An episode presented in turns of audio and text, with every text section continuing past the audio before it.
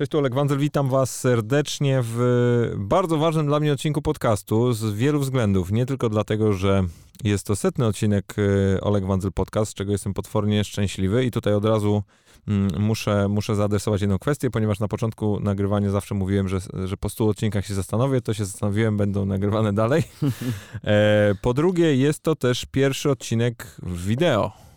I jest to duży przełom dla mnie. Zapierałem się rękami i nogami, ale tutaj bardzo wiele osób namawiało mnie do tego, żebym to w końcu zrobił i zrobiłem, więc... A ja mam skrajnie niete- nietelewizyjną twarz, a byłem w pierwszym prawdziwym odcinku wideo podcastu oficjalnie to jest, prawda? To- Olka Dokładnie. Wandzla i jestem w pierwszym wideo po 100 odcinkach. Więc no jakbyście myśleli, że to jest przypadek, to to nie jest przypadek. Złe wybory. Wiśnie, ja, mia- ja, ja, w pewnym sensie nigdy, ja w pewnym sensie nigdy nie chciałem ci tego mówić, ale ty miałeś być pilotem, który miał być nieemisyjny. A jednak mnie wypuściłeś. Bo uznałem, że nie wypadłem Okej. aż tak źle. Ale powinieneś zaprosić jakieś ładne dziewczyny, a nie nas, wiesz, no my raczej możemy nie nabić ci tutaj publicznie. My mamy ładne żony, jeśli to coś zmienia, wiesz. Z nimi trzeba było pogadać. Macie ładny kanał, O, No, to też, mamy fajny kanał. żeby już było tak, że stuprocentowo interesownie. Panowie, bardzo, y, no w każdym razie jesteśmy, y, setny odcinek podcastu. Dziś są ze mną Łukasz Wiśniowski, Kuba Polkowski, Food Truck. Cześć. Cześć, witamy cię. Gdzie jest bus? No, już jeździ po polskich drogach. Ja nie wiem, czy już jakiegoś mandatu za przekroczenie prędkości nie dostał nasz kochany kierownik produkcji Jarek Fiałkowski, którego z tego miejsca pozdrawiamy Serdecznie. serdecznie. Arek powiedział, że jak go odbierze, to się upije i mam nadzieję, że jeszcze nie wjechał w jakąś stację metra albo wiesz... Mam nadzieję, że się upije potem, jak go odwiezie. No Tak, właśnie, tak, tak, to mam wczoraj ustalaliśmy. Nie mamy z nim kontaktu od kilku dni, wiesz? W każdym razie, nie, po, po, W każdym razie to nie jest fikcja. Właśnie, powiedzcie, powiedzcie trochę więcej, powiedzcie o tym, trochę więcej o tym w ogóle, czym, czym, czym ten food truck y, jako, jako wasz w ogóle projekt ma być, bo, bo zaraz przejdziemy do tego, co robiliście wcześniej, dlaczego w ogóle wylądowaliście w tym miejscu, w którym wylądowaliście. Śmiem twierdzić, że trochę się do tego przyłożyłem, Przez ciebie głównie, tak. e, ale, no, ale, ale, ale, kawki z Aleksandrem bardzo. Bym powiedział, były przełomowe niektóre. ale powiedzcie, powiedzcie, jak to się stało, że, że, że, że, że ten kanał się w waszej głowie narodził, no bo jednak, wiecie, współ, współtworzyliście największy kanał piłkarski w Polsce, trzeci największy kanał Federacji Piłkarskiej w Europie albo na świecie. Na świecie. Nawet. tak. Y, No to generalnie brzmi jak bardzo ciepła posada. To bo tak trochę było. No i, i, i pytanie, dlaczego, dlaczego zdecydowaliście się y, szarpnąć na, na, na swoje? Bo tak to trzeba powiedzieć. Jednak pracując w Federacji Piłkarskiej masz swego rodzaju takie ramy, poza które nie możesz wyjść. My mówiliśmy na to, że po prostu mieliśmy kajdany i w końcu te kajdany zrzuciliśmy, tak mówiąc już e, kolokwialnie i chyba Łukasz się z tym zgodzisz. Ja powiem nawet jeszcze inaczej, że wydaje mi się, że akurat w nas dwóch e, dość mocno zakorzeniony jest taki gen rock'n'rollowca, trochę tak mówiąc bardzo oględnie. To znaczy, że my jakby potrzebujemy trochę e, swobody i luzu także antenowego. Nie chcę absolutnie tutaj powiedzieć, że my go nie mieliśmy pracując w PZPN, bo akurat ja z Januszem Basałajem pracowałem, uu, chyba przeszło 10 lat. I on mając już do kogoś zaufanie, absolutnie nie kontrolował, nie sprawdzał tej pracy, no ale jednak sam sobie narzucasz pewne ramy, bo wiesz, że pracujesz dla Polskiego Związku Piłki Nożnej, dla oficjalnego kanału tej, tej federacji, prawda? Więc jakby to samo przez się rozumie się, że, że są jakieś e, ramy, dlatego mm, wydaje, wydaje mi się, że ta nasza natura wzięła górę, trochę rock'n'rollowa i stwierdziliśmy, że tutaj będzie większa sala do prób, e, będzie można mocniej bić w werbeli i głośniej grać na basie. Poza tym po tych pięciu, sześciu latach e, monotonnej takiej pracy, w sensie, że te wyjazdy na zgrupowania zawsze wyglądały mniej więcej tak samo, chcieliśmy spróbować e, czegoś nowego. Jeżeli wiesz, tego byśmy nie zrobili, to byśmy się też nie rozwijali, a, a gdzieś to też leży w naszej naturze, że chcemy robić cały czas krok do przodu i to, to było takie fajne wyzwanie, żeby stworzyć coś swojego. I pewnie samemu byłoby nam ciężko to wykreować, ale na szczęście na naszej drodze spotkaliśmy ciebie, ale tutaj A- troszeczkę ci przysłodziłem, ale taka jest prawda. A, a, powiedzcie, bo mm, ja miałem takie wrażenie, jak zresztą przypomnę sobie te nasze pierwsze, naprawdę pierwsze, pierwsze rozmowy przy okazji, e, przy okazji w ogóle, no, powstawania idei tego kanału, którym, który się okazał food truckiem, że wy mieliście takie bardzo silne przekonanie, że publika piłkarska zasługuje na coś innego, bo jednak ja mam takie wrażenie, że zanim food truck powstał, to, to, to, to treść piłkarską, szczególnie na YouTubie, można było podzielić tam na kilka kategorii i w pewnym sensie, niezależnie od tego, kim byś nie był, to, to wpasowywałeś się w jedną z nich. No albo były gadające głowy, albo było jakiegoś rodzaju tam commentary video, albo była FIFA, albo były różnego rodzaju ciekawostki, takie nie wiem, jak Dominik Szarek swego czasu robił. I, a ja Który notabene jest PZPN. No, no, no, właśnie, wiesz, to był, wiesz, wymiana jak, jak, jak to, było, to było tak timingowo chyba idealnie. Bardzo podobnie. Yy, no ale, ale do czego zmierzam? Mm, mam wrażenie, że to, co wy chcieliście wtedy budować, to, co zresztą teraz wspólnie razem budujemy, czy wy przede wszystkim budujecie, to jest jednak inna jakość na, na tym piłkarskim podwórku i, i pytanie, jak, jak wy byście w ogóle tego futraka zdefiniowali, bo według mnie nie można go zakwalifikować do żadnej z tych kategorii. My mieliśmy takie silne przekonanie, że nie jesteśmy gośćmi, którzy chcą się pozycjonować jako tacy poważni redaktorzy i dziennikarze. Zresztą stronimy w sumie od definiowania się w ten sposób. Mieliśmy przekonanie, że na tyle zbliżyliśmy się do tego środowiska, że w pewnych aspektach nasze relacje y, z ludźmi z tego środowiska, pewnie głównie z piłkarzami, są nawet, bym powiedział, bardziej kumpelskie.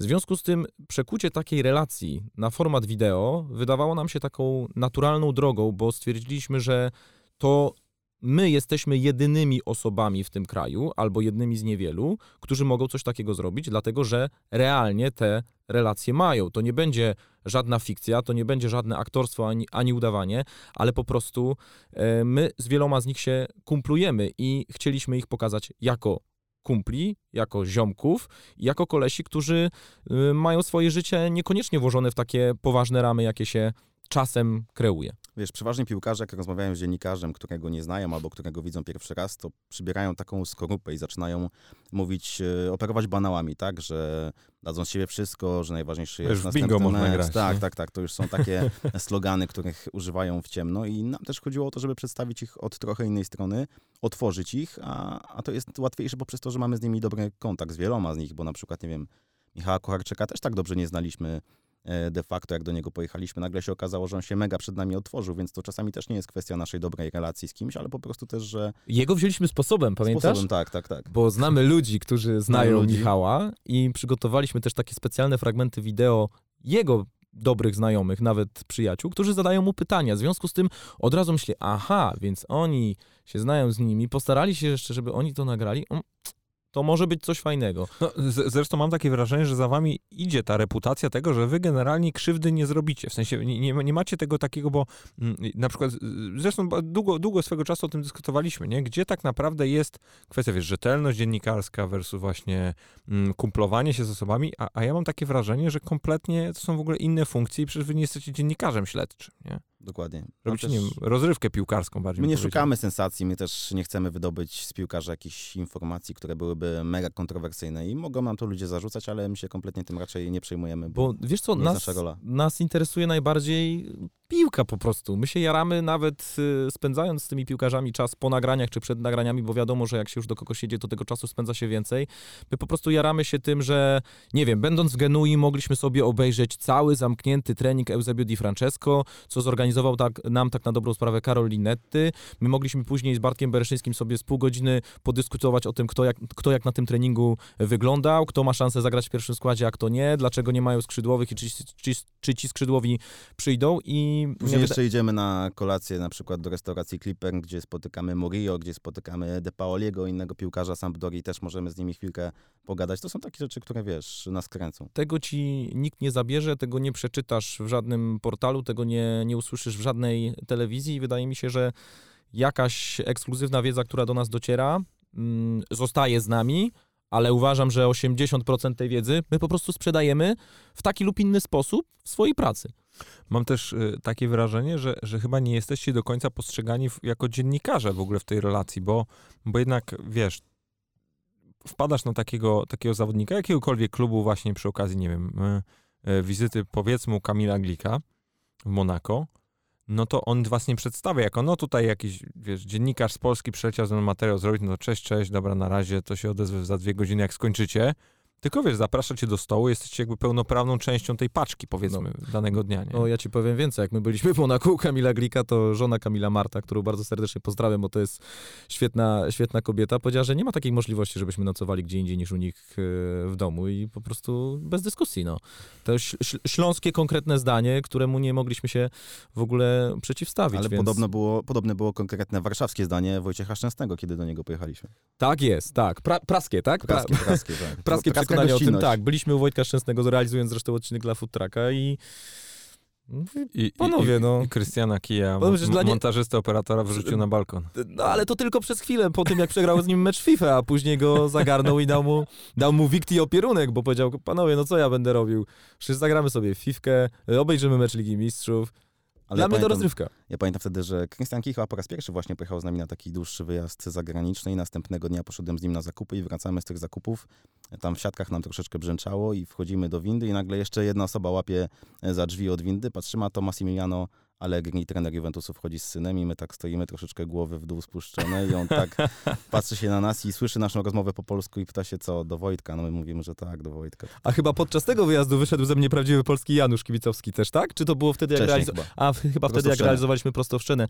Byłem e, w Turynie u Wojtka, a w tym e, apartamentowcu mieszka nie tylko Allegri, ale i też Douglas Costa i Andrea Bellotti, który jest e, legendą Torino już w zasadzie grającą cały czas. I rzeczony Pojawił się e, na holu tego apartamentowca. Jak go zobaczyłem, to taki, jak taki prawdziwy Janusz krzy- krzyknąłem kurwa, Belotti!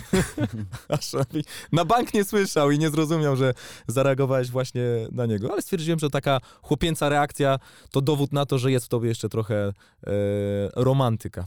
Właśnie, to, to jak wy dbacie o to, żeby tego takiego piłkarskiego dzieciaka w sobie kultywować? Bo, mm, bo mam też takie wrażenie, że w wielu przypadkach, szczególnie na etapie, gdy na przykład, nie wiem, poszczególny dziennikarz, publicysta, ktokolwiek związany z, ze sportem, szczególnie z piłką nożną, gdy wchodzi w ten świat, to, to nagle się staje, nie powiem celebrytą, ale jednak bardzo taką już wy- wyniosłą postacią. A a to, co na przykład ja bardzo mnie w was urzekło i, to, i dlaczego na przykład uwielbiam z wami pracować, to jest to, że właśnie możemy, wiesz, usiąść o godzinie 20 po nagraniu mm, i strzelać sobie pełne składy różnego rodzaju zespołów z Ligi, z Ligi Mistrzów czy z, z, z Lig Europejskich i spędzić na tym godzinę i faktycznie się, się bawić jak, kurde, dzieciaki w podstawówce, nie? I zastanowić się, jak, jak wy dbacie o to, żeby, żeby ten taki drive, ta, mm, ta no nie, można powiedzieć, pasja do, do, do do tego sportu była kultywowana. No musisz kiedyś z nami pojechać na taki dłuższy wyjazd, to wtedy będziesz miał wydrenowany mózg, bo już wymyślamy takie zabawy challenge'owe związane z wiedzą piłkarską, że naprawdę nasze umysły są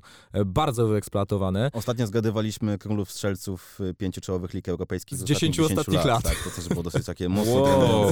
Powiem ci, zadanie. niezłe wyzwanie, niezłe wyzwanie tak No, naprawdę. szcz- szczególnie, wiesz, szczególnie, szczególnie... Liga francuska na przykład. pamiętam, No, ale, ale, szcz- ale szczególnie w, momencie, kiedy się zaczęło to takie wielkie strzelanie Messiego i Ronaldo, ja przestałem zwracać w ogóle uwagę na wszystkich innych, bo oni faktycznie byli, wiesz, 15 bramek, 20 bramek Przypomnieliśmy sobie ich liczby teraz, to był jakiś kosmos, że Messi Messi strzelał po strzelał 50 goli. 50 goli, a w następnym sezonie Christian Key, który jest wielkim fanem Barcelony, mówi, no następny miał słabszy, pamiętam dobrze, no słabszy, 46. Tak, tak. Ale i to też jest właśnie, y, to też jest bardzo ważne, kiedy się buduje taki zespół ludzi, którzy pracują przy piłce, żeby każdy był pasjonatem piłki, bo wtedy się pracuje naprawdę w sposób niezwykle przyjemny i właśnie tak jak mówiliśmy o Arku czy o y, Krystianie, no to to są ludzie, którzy kochają piłkę. No ja myślę, że Krystiana jakbyśmy wystawili w takiej quizowej walce z y, przedstawicielami środowiska dziennikarskiego i nie tylko w Polsce, to myślę, że 9 na 10 takich pojedynków mógłby wygrać. Może on może być takim naszym stigiem. No, ja ci powiem, że mamy go i nie zawahamy się go użyć kiedyś. Ja myślę, że to trzeba nad tym pomyśleć. Ale wiesz, my też nie chcemy uprawiać takiego dziennikarstwa ze sznytem takim mentorskim, nie chcemy przemawiać do ludzi z ambony, nie chcemy, wiesz, pozować na kogoś, kto postradał wszystkie zmysły i będzie nauczać ludzi futbolu. My właśnie mamy zupełnie, zupełnie inne spojrzenie na to i też widzę, że młodzi dziennikarze albo też dziennikarze stopu uprawiają dziennikarstwo odtwórcze. Mówiłem to ostatnio też w rozmowie z Łukaszem, który siedzi obok, że mam troszeczkę Dzień tego... dobry. Witam Mam serdecznie. troszeczkę tego dosyć i ubolewam nad tym, że większość dziennikarzy skupia się na tym, żeby po prostu czytać tylko La Gazetę, Asa, Markę i później kopiować to, co napisali inni dziennikarze. Nie są głodni, aby samemu czegoś się dowiedzieć, aby do kogoś pojechać, aby z kimś porozmawiać. Wiesz co, ja ci podam taki przykład, Aha. bo ostatnio e, mamy taką wewnętrzną formę komunikacji w firmie, nazywa się Workplace i my tam mamy taką grupę food truckową e, związaną z montażem odcinków food trucka, ale ona się przerodziła w forum piłkarskie. Czyli raz na tydzień jest rozmowa o montażu, a Tak, potem... tak, tak, tak. Ale widziałeś, ku... I, I wiesz, i właśnie to jest takie bardzo twórcze, bo nie wiem, e, e, nie wiem, czy to mogę powiedzieć, ale prawda, zbliża się prawdopodobnie drugi sezon prosto w szczenę, w związku z tym ostatnio rozmawiałem z Wojtkiem Szczęsnym na ten temat, no ale też ucięliśmy sobie pogawędkę na, na temat jego nowego trenera Mauricio Sariego i, i, i Wojtek taki mm, dość e, ciekawy, ale też lekko zdegustowano mówił o tym, że Mauricio Sari ma taki dość specyficzny sposób bronienia się, że, że chce, żeby tak na dobrą sprawę Giorgio Chiellini był tym człowiekiem, który pilnuje tylko strefy, żeby nie mógł wyskakiwać do, do gościa, nawet kiedy akcja przesuwa się w pole karne przeciwnika. I rzuciłem to na, na grupę i zaczęła się taka bardzo y, zaangażowana dyskusja. Y, każdy zaczął mówić, no ale tak naprawdę wszyscy bronią strefą. Y, Kuba, zaczął, o, Kuba zaczął odsłuchiwać jakieś filmiki dotyczące analizy gry Chelsea Sariego i pokazywał, o co może chodzić.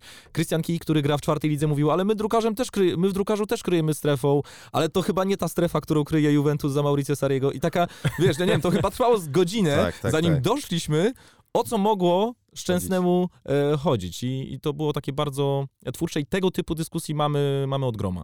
W sensie my na przykład o meczu, Mhm. który obejrzymy, dyskutujemy zdecydowanie dłużej niż on trwał.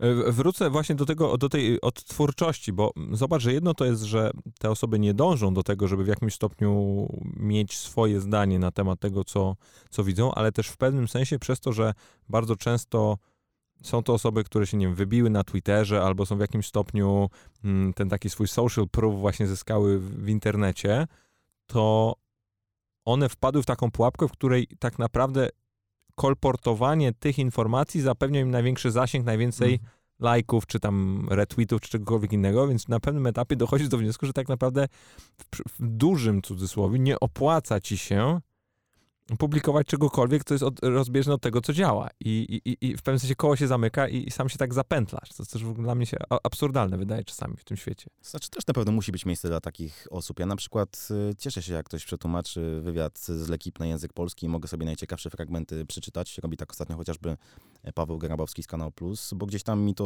ułatwia życie, skraca drogę, nie muszę sam po to sięgać. Niemniej jednak, jeżeli ktoś opiera swoją wizję dziennikarstwa tylko na takiej roli odtwórczej, to mnie to kompletnie nie kręci. Dla nas trochę takim benchmarkiem, jak to się mówi, jest, y, albo był w zasadzie kanał e, Copa 90 i bardzo mi się podobało to, co robił Poet i Wuj, czyli ten duet, który tam e, był taką dwójką wiodącą. Obaj teraz już się rozeszli z, ko, z Copa 90, już ich nie ma. O, Teraz założyli swój kanał i tam dosyć szybko chyba wbili 50 tysięcy subs- subskrypcji, ale cały czas mają mniej niż Foodtrack, także wiesz, gdzieś tam spoglądam, co... W ogóle Co powiem ci, że my byliśmy w szoku, ale Kopa ma zdecydowanie większe, y, mniejsze zasięgi ostatnio niż Truck. Tak, mm, ale na, tylko wiesz, tylko że kopa to też jest Wiem, że to zbiór jest też formatów, po, e, nie? Zbiór formatów, ale nawet sprawdzaliśmy, czy na stronie internetowej, która obsługuje Kopa, e, jest być może player, na który wrzucają filmiki. Okazuje się, że nie, embedują filmy z YouTube'a i te filmy nie mają spektakularnych zasięgów. A zrobili wywiad, zrobili wywiad z Neymarem i miał chyba, nie wiem, z 15 tysięcy wyświetleń. Fakt, że to była taka rozmówka na 5 minut, ale... Na ale 5 no, minut i widać było, że przy jakiejś tam aktywności sponsorskiej, ale mimo wszystko, no Coś tam poszło nie tak. Chyba nie mają takich ludzi, jak my mamy w Abstrach, którzy po prostu wiedzą, na czym polegają wiesz- ale wiesz- algorytmy YouTube'owe. Ale tak, y, tutaj pozdrowienia dla Tomka Szambelana i, i, i wszystkich innych I jego magików. koszulek Ralfa Lorena. o, wow. E, wiesz co, a propos Copa 90, ja mam takie wrażenie, że mm, oni na pewnym etapie chcieli wszystko zrobić. I w ogóle wszystko na jednym kanale i w ogóle na wpieprzajmy tego mięsa, gdzie, gdzie leci. I, i, i, I nie wiem, ja miałem takie wrażenie, że na pewnym etapie, no to powiedzmy z ich publikacji, no to do obejrzenia było 5 na 10. Mhm. I to jest pułapka, w którą wpadł też PZPN z kanałem Łączna z Piłka. Tak. Tam po prostu zaczęło się pojawiać tyle publikacji, że widz de facto nie wiedział, czego się spodziewać. Czy to będzie filmik z reprezentacji, czy to będzie jakiś reportaż, czy to będzie mm, filmy o grassroots, czyli nie wiem, o jakimś zespole, zespole za klasy. I tam już było po prostu tyle tego materiału, że wyświetlenia dramatycznie spadły. No to jest w ogóle, mm, ja mam takie wrażenie, jak patrzę na, na wiele, wiele mm, podmiotów, bo to jednak są przede wszystkim podmioty, czy duże redakcje mediowe, czy, czy tego typu firmy, które na przykład mają duże doświadczenie ze, z portalami czy stronami www, gdzie jednak no było to pewnego rodzaju okno na świat, gdzie niezależnie od tego, czego nie wrzuciłeś, to w pewnym sensie ludzie by to potencjalnie oglądali, lepiej bądź gorzej, to się czytało, nie czytało i tak dalej. A kanał na YouTubie cechuje się tym, że gdy już ten twój widz, subskrybent, czy jakbyśmy sobie tej, tej osoby nie nazywali, ci da tego przysłowiowego suba i w pewnym sensie odda się tobie, jeżeli chodzi o tą treść, to on tam jest tylko i wyłącznie ze względu na to, co akurat obejrzał i chce oglądać takie treści. I jeżeli ty mu, mm, wiesz, nagle robisz materiały z piłkarzami, mm, e, nagrywasz kawałki rapowe, z, czy, czy, czy pokazujesz różnego rodzaju kulisy piłkarskie, to jakbyś nagle teraz jakbyście wy nagle teraz zaczęli publikować na food trucku, i to taka bardzo konkretna, konkretny przykład, jakbyście na food trucku głównym kanale zaczęli publikować nie wiem, Food Truck United albo Bundestraka w, w takim faktycznie nie live'owym trybie, tylko normalnej publikacji, to i główny mm. kanał by dostał w web mm.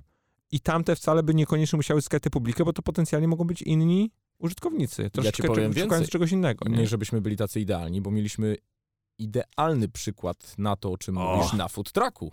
Kiedy, kalambury. Dokładnie, kalambury. Kiedy wrzuciliśmy hmm. format, który moim zdaniem ma duży potencjał. Ale według mnie ma potencjał jako część food trucka. W sensie to musiała, według mnie powinna być 5 czy 6 minutowa część 15-minutowego odcinka. Na przykład, tak, lub y, format, który wjeżdża, nie wiem, w każdy piątek o 12 i ludzie się do tego przyzwyczajają, na przykład. Mówię tak jakby zupełnie, zupełnie luźno, ale rzeczywiście wtedy po prostu ludzie się rozczarowali, bo nie dostali tego, czego oczekiwali. To jest jedyny filmik, który gdzieś nie może ruszyć, jeżeli chodzi o liczbę Dokładnie, wszystkie jest... filmiki rosną, ten stoi, nie? Ten stoi, 50 chyba tam 2000 i, I ani ja, nie. nie. może po tym podcaście troszeczkę podskoczy. No będziemy tam jakoś coś pompować. Krosować będziemy. Dokładnie, ale... Mm, a, a, czego, a czego was, was Food Truck nauczył o, o, o funkcjonowaniu w tym świecie internetowym? Bo mam, mam jednak wrażenie, że to, to, jak wy dzisiaj pracujecie, jednak diametralnie różni się od tego, jak pracowaliście przy Łączy Nas Piłka, pomimo tego, że tak naprawdę medium jest to samo. Nauczył nas mnóstwa rzeczy, otworzył nam tak naprawdę oczy na YouTube'a, bo mam wrażenie, że przychodziliśmy tutaj jako osoby kompletnie zielone, mimo że pracowaliśmy przez, przez 6 lat, lat e, przy tym medium, to jednak e, tutaj praca z całą ekipą Abstra, która jednak e, codziennie na tym żywym organizmie pracuje i tworzy i możemy słuchać ich podpowiedzi, wskazówek, jeżeli chodzi o kreowanie kontentu, jeżeli chodzi o regularność, jeżeli chodzi o jakieś inne podpowiedzi, to naprawdę nam otworzyło ja nie wiem, czy możemy w ogóle sprzedawać tutaj jakieś know-how, ale jest dużo takich trików, których się nauczyliśmy, których nie znaliśmy będąc e, w PZPN-ie i będąc przy Łączy Nas Piłka, które naprawdę świetnie wpływają na, nie wiem, pozycjonowanie filmików, czy na to, że film się, się lepiej klika albo e, trafia do szerszej publiczności, więc e, za know-how się płaci, więc może nie będziemy tego sprzedawać po prostu. A, a, a, przy samym, a, przy samym, a przy samej pracy na materiale widzicie u, u was jakąś, jakąś zmianę odnośnie tego, jak w ogóle pokazujecie treści? Bo, bo ja mam też takie wrażenie, że dzisiaj na YouTubie bardzo, o tak, powiem tak, bardzo prosto i tanio już jesteśmy w stanie zrobić dzisiaj relatywnie średniej, czy tam dobrej minus jakości treść. Dobrej, tak mi się wydaje. To dobrej tak. jakości treść, ale żeby zrobić skok z dobrej na tą faktycznie wysoko zasięgową, powiedzmy bardzo dobrą, slash wybitną, już, już nie pomijam aspekt merytoryczny, ale tak, żeby faktycznie się obejrzała, no to ten dystans się diametralnie zwiększył na przestrzeni ostatnich lat. Mi się wydaje, że my przede wszystkim wcześniej tworząc takie dłuższe formy wideo byliśmy użyję takiego słowa bardzo upierdliwi. To znaczy, my z Kubą sobie e, wymyśliliśmy, że my musimy być przy montażu każdej sklejki, każdej klatki, że przez nas musi przejść wszystko, co w tym materiale jest, że e, te ujęcia muszą być tak dopieszczone i zainspirowane, wiesz, najnowszymi filmami Tarantino i, e, i nie wiem, Rodrigueza, że musimy mieć po prostu petardę, jeśli chodzi o e, estetykę obrazka. Tak, mieliśmy na tym A później fioła. trzeba trochę, jak to mówi Artur Jędrzejczyk, zluzować wory, no. I to jest największa zmiana chyba w porównaniu z Łączy Nas Piłka, bo my tam rzeczywiście bardzo się przejmowaliśmy montażem i chcieliśmy, żeby to było no, dopieszczone na maksa i w tym momencie ma schodzić muzyka, tutaj musimy zrobić to, tamto, tak ma wyglądać to przejście, a tu po prostu oddajemy wszystko Krystianowi i Krystian nam wysyła już gotowy film i my tak naprawdę tylko skracamy, mówimy, dobra, ten wątek można wyrzucić, tu zróbmy jeszcze tak, a są kosmetyczne Wiesz, zmiany. mamy oczywiście pomysł na ten materiał i na strukturę tego materiału, którą sobie przegadujemy razem, bo razem pracujemy na planie i razem pracujemy i w postprodukcji, więc to jest bardzo wartościowe, bo ktoś, kto pracuje na planie i później jest odpowiedzialny za postprodukcję, zupełnie inaczej podchodzi do swoich e, obowiązków, mimo wszystko, pomimo tego, jakim by nie był e, profesjonalistą. To uważam, że, że jest to bardzo istotne. E, no i tutaj wracamy do tego, o czym mówiliśmy wcześniej, a więc rozumienie interesowanie się piłką. No bo gdybyśmy pracowali z człowiekiem, który nie ma pojęcia o piłce, trudno mu byłoby zmontować materiał pod kątem merytorycznym tak, żeby on miał ręce i nogi, jeśli bohaterem jest osoba związana z piłką. E, więc to jest duża, duża wartość. Ja nie wiem, czy nie, już nie za dużo o tym Krystianie, bo chyba Go tam lekko odfrunie. No. ale Na, napompujecie go tak, że... też jest, jedna jest taka refleksja moja, że jednak na YouTubie najważniejsza jest y, treść. Możesz mieć piękne obrazki, ale to się nie obejrzy, jeżeli tam nie będziesz miał w Dokładnie. środku mięsa. To jest, to jest w ogóle bardzo, to jest w ogóle bardzo ciekawe, bo mm, mam takie, to taki śmieszny kontrast w porównaniu do tego, jak wy patrzycie na materiały na Łączy Nas Piłka, jakie na przykład ja je odbierałem, jak jako, wiesz, jako po prostu widz. Ja by- Tylko my no. mówimy o tych materiałach reportażowych, a ty pewnie teraz myślisz o tych vlogowych. e, Ale nawet, z- nawet, nie, ale poczekaj, okej. weźmy film, który został opublikowany po Euro 2016. Mhm. No, pamiętam, Jezu, ja pamiętam, chyba pierwszy raz się wtedy spotkaliśmy w Wiśnie, tak w ogóle, żeby dłużej pogadać, to, to, ty byłeś w ogóle pomiędzy jednym niespaniem, a drugim Tak, niespaniem. tak, mi się tylko śniły obrazki z tego filmu, I tak. wiesz, i, i sobie to przypomnę, to z tego finalnie, wiesz, wyszedł bardzo fajny materiał, ale z bardzo dużą ilością GoProsa, z bardzo dużą ilością takich, bym powiedział, y, cio, ciosanych ujęć, y, bardzo dużo słabego dźwięku w rozumieniu gdzieś tam z offu, ktoś coś rzucił, dużo więcej napisów. I, I ja ani chwil nie pomyślałem, że to ma być, wiesz, masterpiece sztuki filmowej, tylko to jest naprawdę zajebiście opowiedziana historia, pokazanie tego turnieju, zresztą na którym byłem, który przeżywałem te emocje, pamiętam w ogóle, wiesz, jak, jaki to był, wiesz, power, nie? A, a, a potem sobie nałożę na to, ile wy faktycznie żeście poświęcili pracy na, na siedzenie na tych takich mini, Mhm. mini rzeczach tak. i zastanawiam się, czy w ogóle ktokolwiek to dostrzegł. On, czy odbiorca w ogóle to zauważył? Tak. I, Szczególnie, że wiesz, o- ogląda to na, nie wiem, 5-6 calowym ekranie, gdzie tak naprawdę x rzeczy w ogóle nie zobaczysz, nie? No i dojrzeliśmy do tego.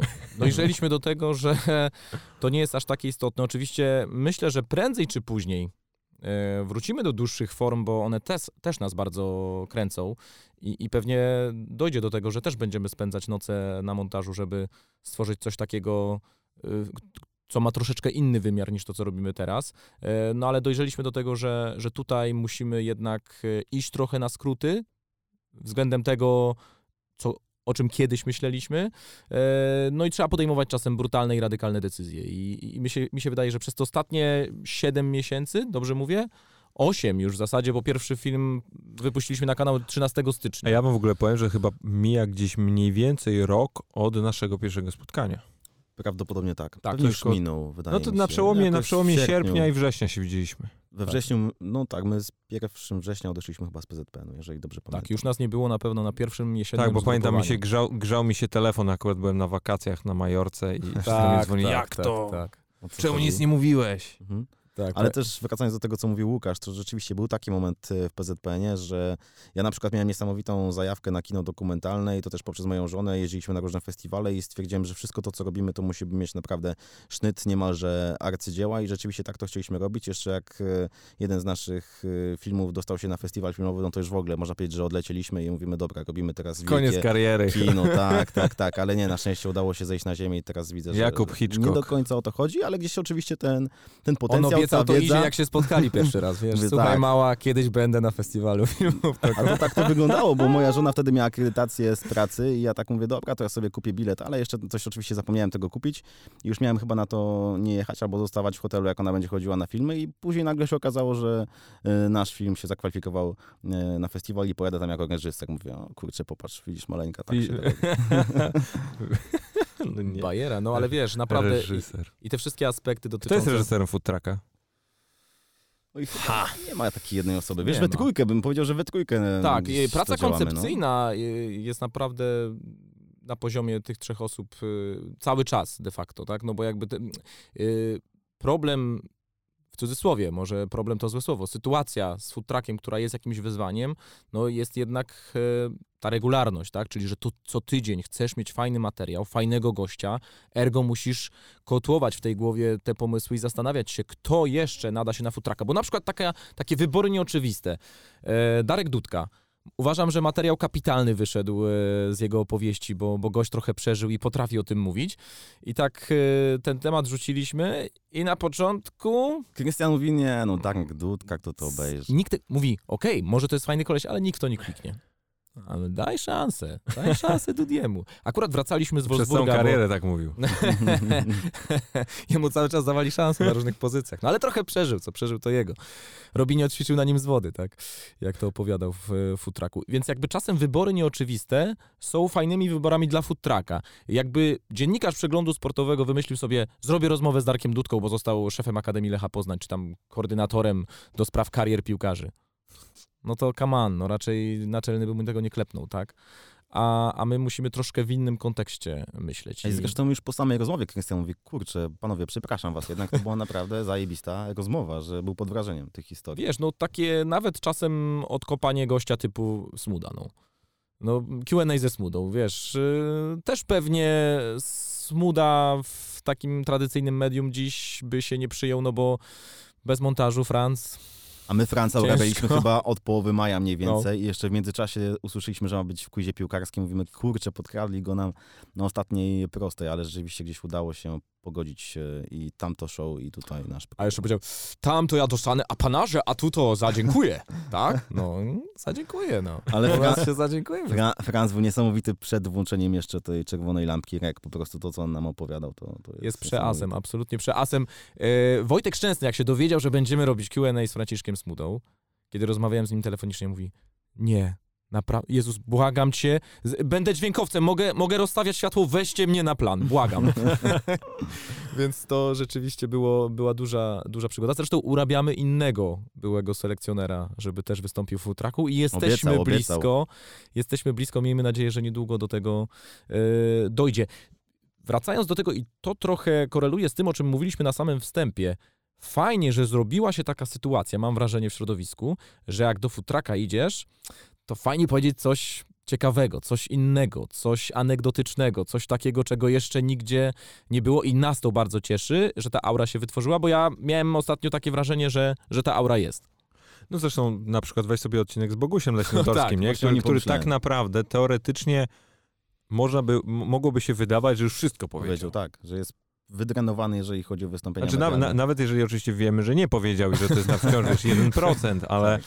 mm, ale faktycznie, ale faktycznie przecież, e, wiesz, ja akurat w, w- te okresy, o których on opowiada, ja pracowałem wtedy w klubie, przecież ja pamiętam w ogóle, jak absurdalnych sytuacji tam dochodziło czasami, nie? Że potrafisz, wiesz, no, nie wiem, i, i, i, i, było, było losowanie, losowanie grup Ligi Mistrzów albo, albo losowanie czwartej rundy eliminacji do Ligi Mistrzów i pamiętam, że wtedy nagle, wiesz, 60% biura na dół do, do sportsbaru i wszyscy siedzą przez półtorej godziny i oglądają to losowanie. W ogóle nie, nikt nie pracował, nie, do takiej sytuacji. Nie? Tylko u niego. no nie, ale nie, ale tak ogólnie. Znaczy, akurat nie, nie, nie przypisywałem tutaj jakiejś konkretnej tej y, zasługi akurat Bogusiowi czy Kubie, czy, czy komukolwiek, kto wtedy, wiesz, klubem zarządzał. Raczej tam była taka atmosfera wtedy, tak w ogóle mm, tak kompletnie inny vibe, że, że w ogóle, wiesz, tam ludzie pracowali jakieś horrendalne godziny. Mm, y, praktycznie, wiesz, nie wychodzili z tej pracy. Ale nie? sprawiało im to frajdę, nie? I No, to, zresztą to nie na maksa, wiesz. że- Zresztą jest kilka osób w Abstract, które pamiętają tamte czasy i zawsze z rozrzewnieniem wspominają y, pracę w Legii za No, bez dwie są, no. Tak, tak, tak. Czyli trzy w sumie. Bo Czyli ty tak, ja trzeci, no. Tak, Dla nas, No. dla nas dobrze, bo to są osoby, które się interesują piłką. tak, tak, też. tak. Właśnie jak wchodziliśmy do tego, się najbardziej traktują. baliśmy, że tu nie będzie żadnego piłkarskiego człowieka. Nie, nie, nie, nie, Okazało się, bardzo. że jest y, sporo ludzi, którzy się piłką interesują i to było dla nas naprawdę takie bardzo pozytywne. Ale my w ogóle w powiedzieliśmy. Abstra chyba tak zawyżamy średnią wieku. Mam wrażenie, że jak tu wchodzimy, to jesteśmy już takimi dinozaurami YouTube'a. Większość jest... Nie mówcie tego Maćkowi Szwarcowi. no, No ale No wiesz, tak. Maciek jest Maciek ma młodą duszę. Tak, Maciek nie gra w FIFA. no to tak jedyna rzecz. ale ogląda futraka. Nawet futrak live mówił mi, że czasem włączy. Pa- Panowie, y, bardzo, bardzo bym chciał się zaczepić na chwilkę co, co do tego, bo, bo mówiliście o tych, wiesz, formach artystycznych, o tym, co byście chcieli robić i o tym, że nauczyliście się tego, że jednak co tydzień musi być wypychany materiał. I przypomniała mi się wiecie, od razu nasza kolacja w Madrycie po El Clasico, gdy, gdy, gdy, gdy żeśmy się spotkali po, po meczu z, z Mateuszem Święcickim. E, tak jak mówię, nie, nie, może nie, przebyłem nigdy z wami pełnej, pełnego wyjazdu piłkarskiego w ramach futraka, ale mogę śmiało powiedzieć, że z jedną trzecią takiego wyjazdu zrobiłem. Ale miałeś taką dobrą scenę, nie? Tak, no Tak, i, i tak. żeby przybliżyć, żeby przybliżyć tutaj wszystkim, mm, wszystkim widzom, słuchaczom historię, y, poszliśmy sobie na, na kolację, na przysłowiowe piwko. mm, usiedliśmy, gadamy, gadamy i nagle zeszło na rozmowy o tworzeniu wideo na YouTube, wideo do internetu i, i zawiązała się bardzo, bym powiedział, mm, na pewnym etapie już agresywna dyskusja na temat tego, kiedy Żywiołowa. tak naprawdę powinno się materiały wypuszczać, bo mm, kolega Łukasz był przekonany o tym, że powinno się wypuszczać regularnie i mm, miarą twojego sukcesu czy twojego warsztatu jest to, że ty potrafisz powiedzieć, że coś zrobisz, to zrobić w relatywnie krótkim czasie, a kolega redaktor Święcicki twierdził, że dla niego najważniejsze jest to, żeby zrobić i to tak naprawdę kiedy to zrobi jest wtórne, ponieważ jego widzowie docenią to niezależnie od tego, czy opublikuje to dzisiaj, czy za lat pięć. Znaczy w przypadku Mateusza kluczem jest to, żeby w ogóle je wypuszczał, wiesz? A nawet nie chodzi o regularność. Ale wiesz co, ja ci powiem, ja uważam w ogóle, tylko to, to, to też się oczywiście nie wydarzy, ale ja bym na maksa oglądał jego vloga, w którym on opowiada, jak dobija się do Arturo Vidala. To jest tak jak ten więzień, który chce uciec z więzienia i wymyśla coraz to nowe sposoby, jak z tego więzienia uciec i tak naprawdę to jest nieistotne, czy finalnie z tego więzienia ucieknie, Ale czy nie. wiem, czy pamiętasz, jaki był konsensus i jaka była puenta e, tak naprawdę w pewnym sensie tej rozmowy, bo w pewnym momencie Mateusz zaczął przechodzić na stronę i zaczął kolportować tezę, że tak naprawdę te materiały są dla niego sposobem na poznawanie świata, poznawanie kultur, poznawanie Nauczenie się języków języków. poznawanie języków obcych. I mówi, wiesz, to czy ja zrobię tego Filipe Luisa, to czy ja zrobię tego Artura Vidala, to jest mniej istotne, ale ja pojadę tu, nauczę się hiszpańskiego, porozmawiam z tym i z tym i na koniec być może wyjdzie z tego materiał i wtedy moi widzowie i tak to docenią, ale dla mnie to jest celem jakby samym w sobie jest dążenie do tego. To jest takie, wiesz, czyli ten proces zdobywania, tak? Bo to y, jest, taka, jest takie zjawisko na, w psychologii. No i y, rzeczywiście na koniec y, zgodziłem się z nim, że jakby jest to dla mnie argumentacja logiczna, ale nie zapisuję się do tej drużyny. Znaczy ja też dostrzegam taką manierę, która często mnie bawił dziennikarzy albo ludzi ze świata e, tutaj dziennikarstwa sportowego, że oni lubią sobie zaklepać jakiś temat i mówią, że na pewno my zrobimy tutaj film dokumentalny na, na ten temat, jak chociażby właśnie Mateusz to robił w przypadku e, Vidala, Filip, Filipe Luisa, Boruca. e, Dybali, Boruca, Lewandowskiego, Buffona i tych nazwisk na pewno się przewinęło jeszcze więcej. Nie wiem, to samo robił Krzysiek Stanowski, kiedy tworzyły się kanały na YouTubie dziennikarzy. On powiedział, że e, on będzie tworzył kanał na YouTubie z Sebastianem Milą. Minęło od tego czasu, nie wiem, ponad rok czasu. Ja raczej nie widzę tego kanału cały czas, ale on już powiedział, wiesz, już 13 miesięcy temu o tym. No, Jest taka, taka maniera. mamy, mamy wspólną cechę z Polkosiem, pomimo, że ja jestem ze wsi, to bardziej do mnie ta cecha powinna y, przynależeć, a Polkoś jest z Warszawy. Mianowicie lubimy pogadać, ale najpierw zrobić. Ja się na przykład bardzo niezręcznie czułem na y, ramówce Onetu tej jesiennej, kiedy prezentowano prosto w szczenę. Nie mieliśmy zrealizowanego jeszcze żadnego odcinka, a to było już z taką wielką pompą. Mówię, Jezus Maria, zróbmy coś najpierw, później się pompujmy, bo jak się okaże, że ten program, nie wiem, nie jest taki ciekawy, jak wam się wydaje, to będzie wielkie rozczarowanie. Ja wolę najpierw zrobić, pokazać to, świat, to światu i wtedy lubię wyjść do ludzi, żeby z nimi podyskutować na ten temat. To tak, to nawet powiem, że, że jest to taki ekscytujący moment, ale y, nie lubię nigdy mówić y, wcześniej. Tak samo, nie wiem, y, z Fabio Quagliarellą.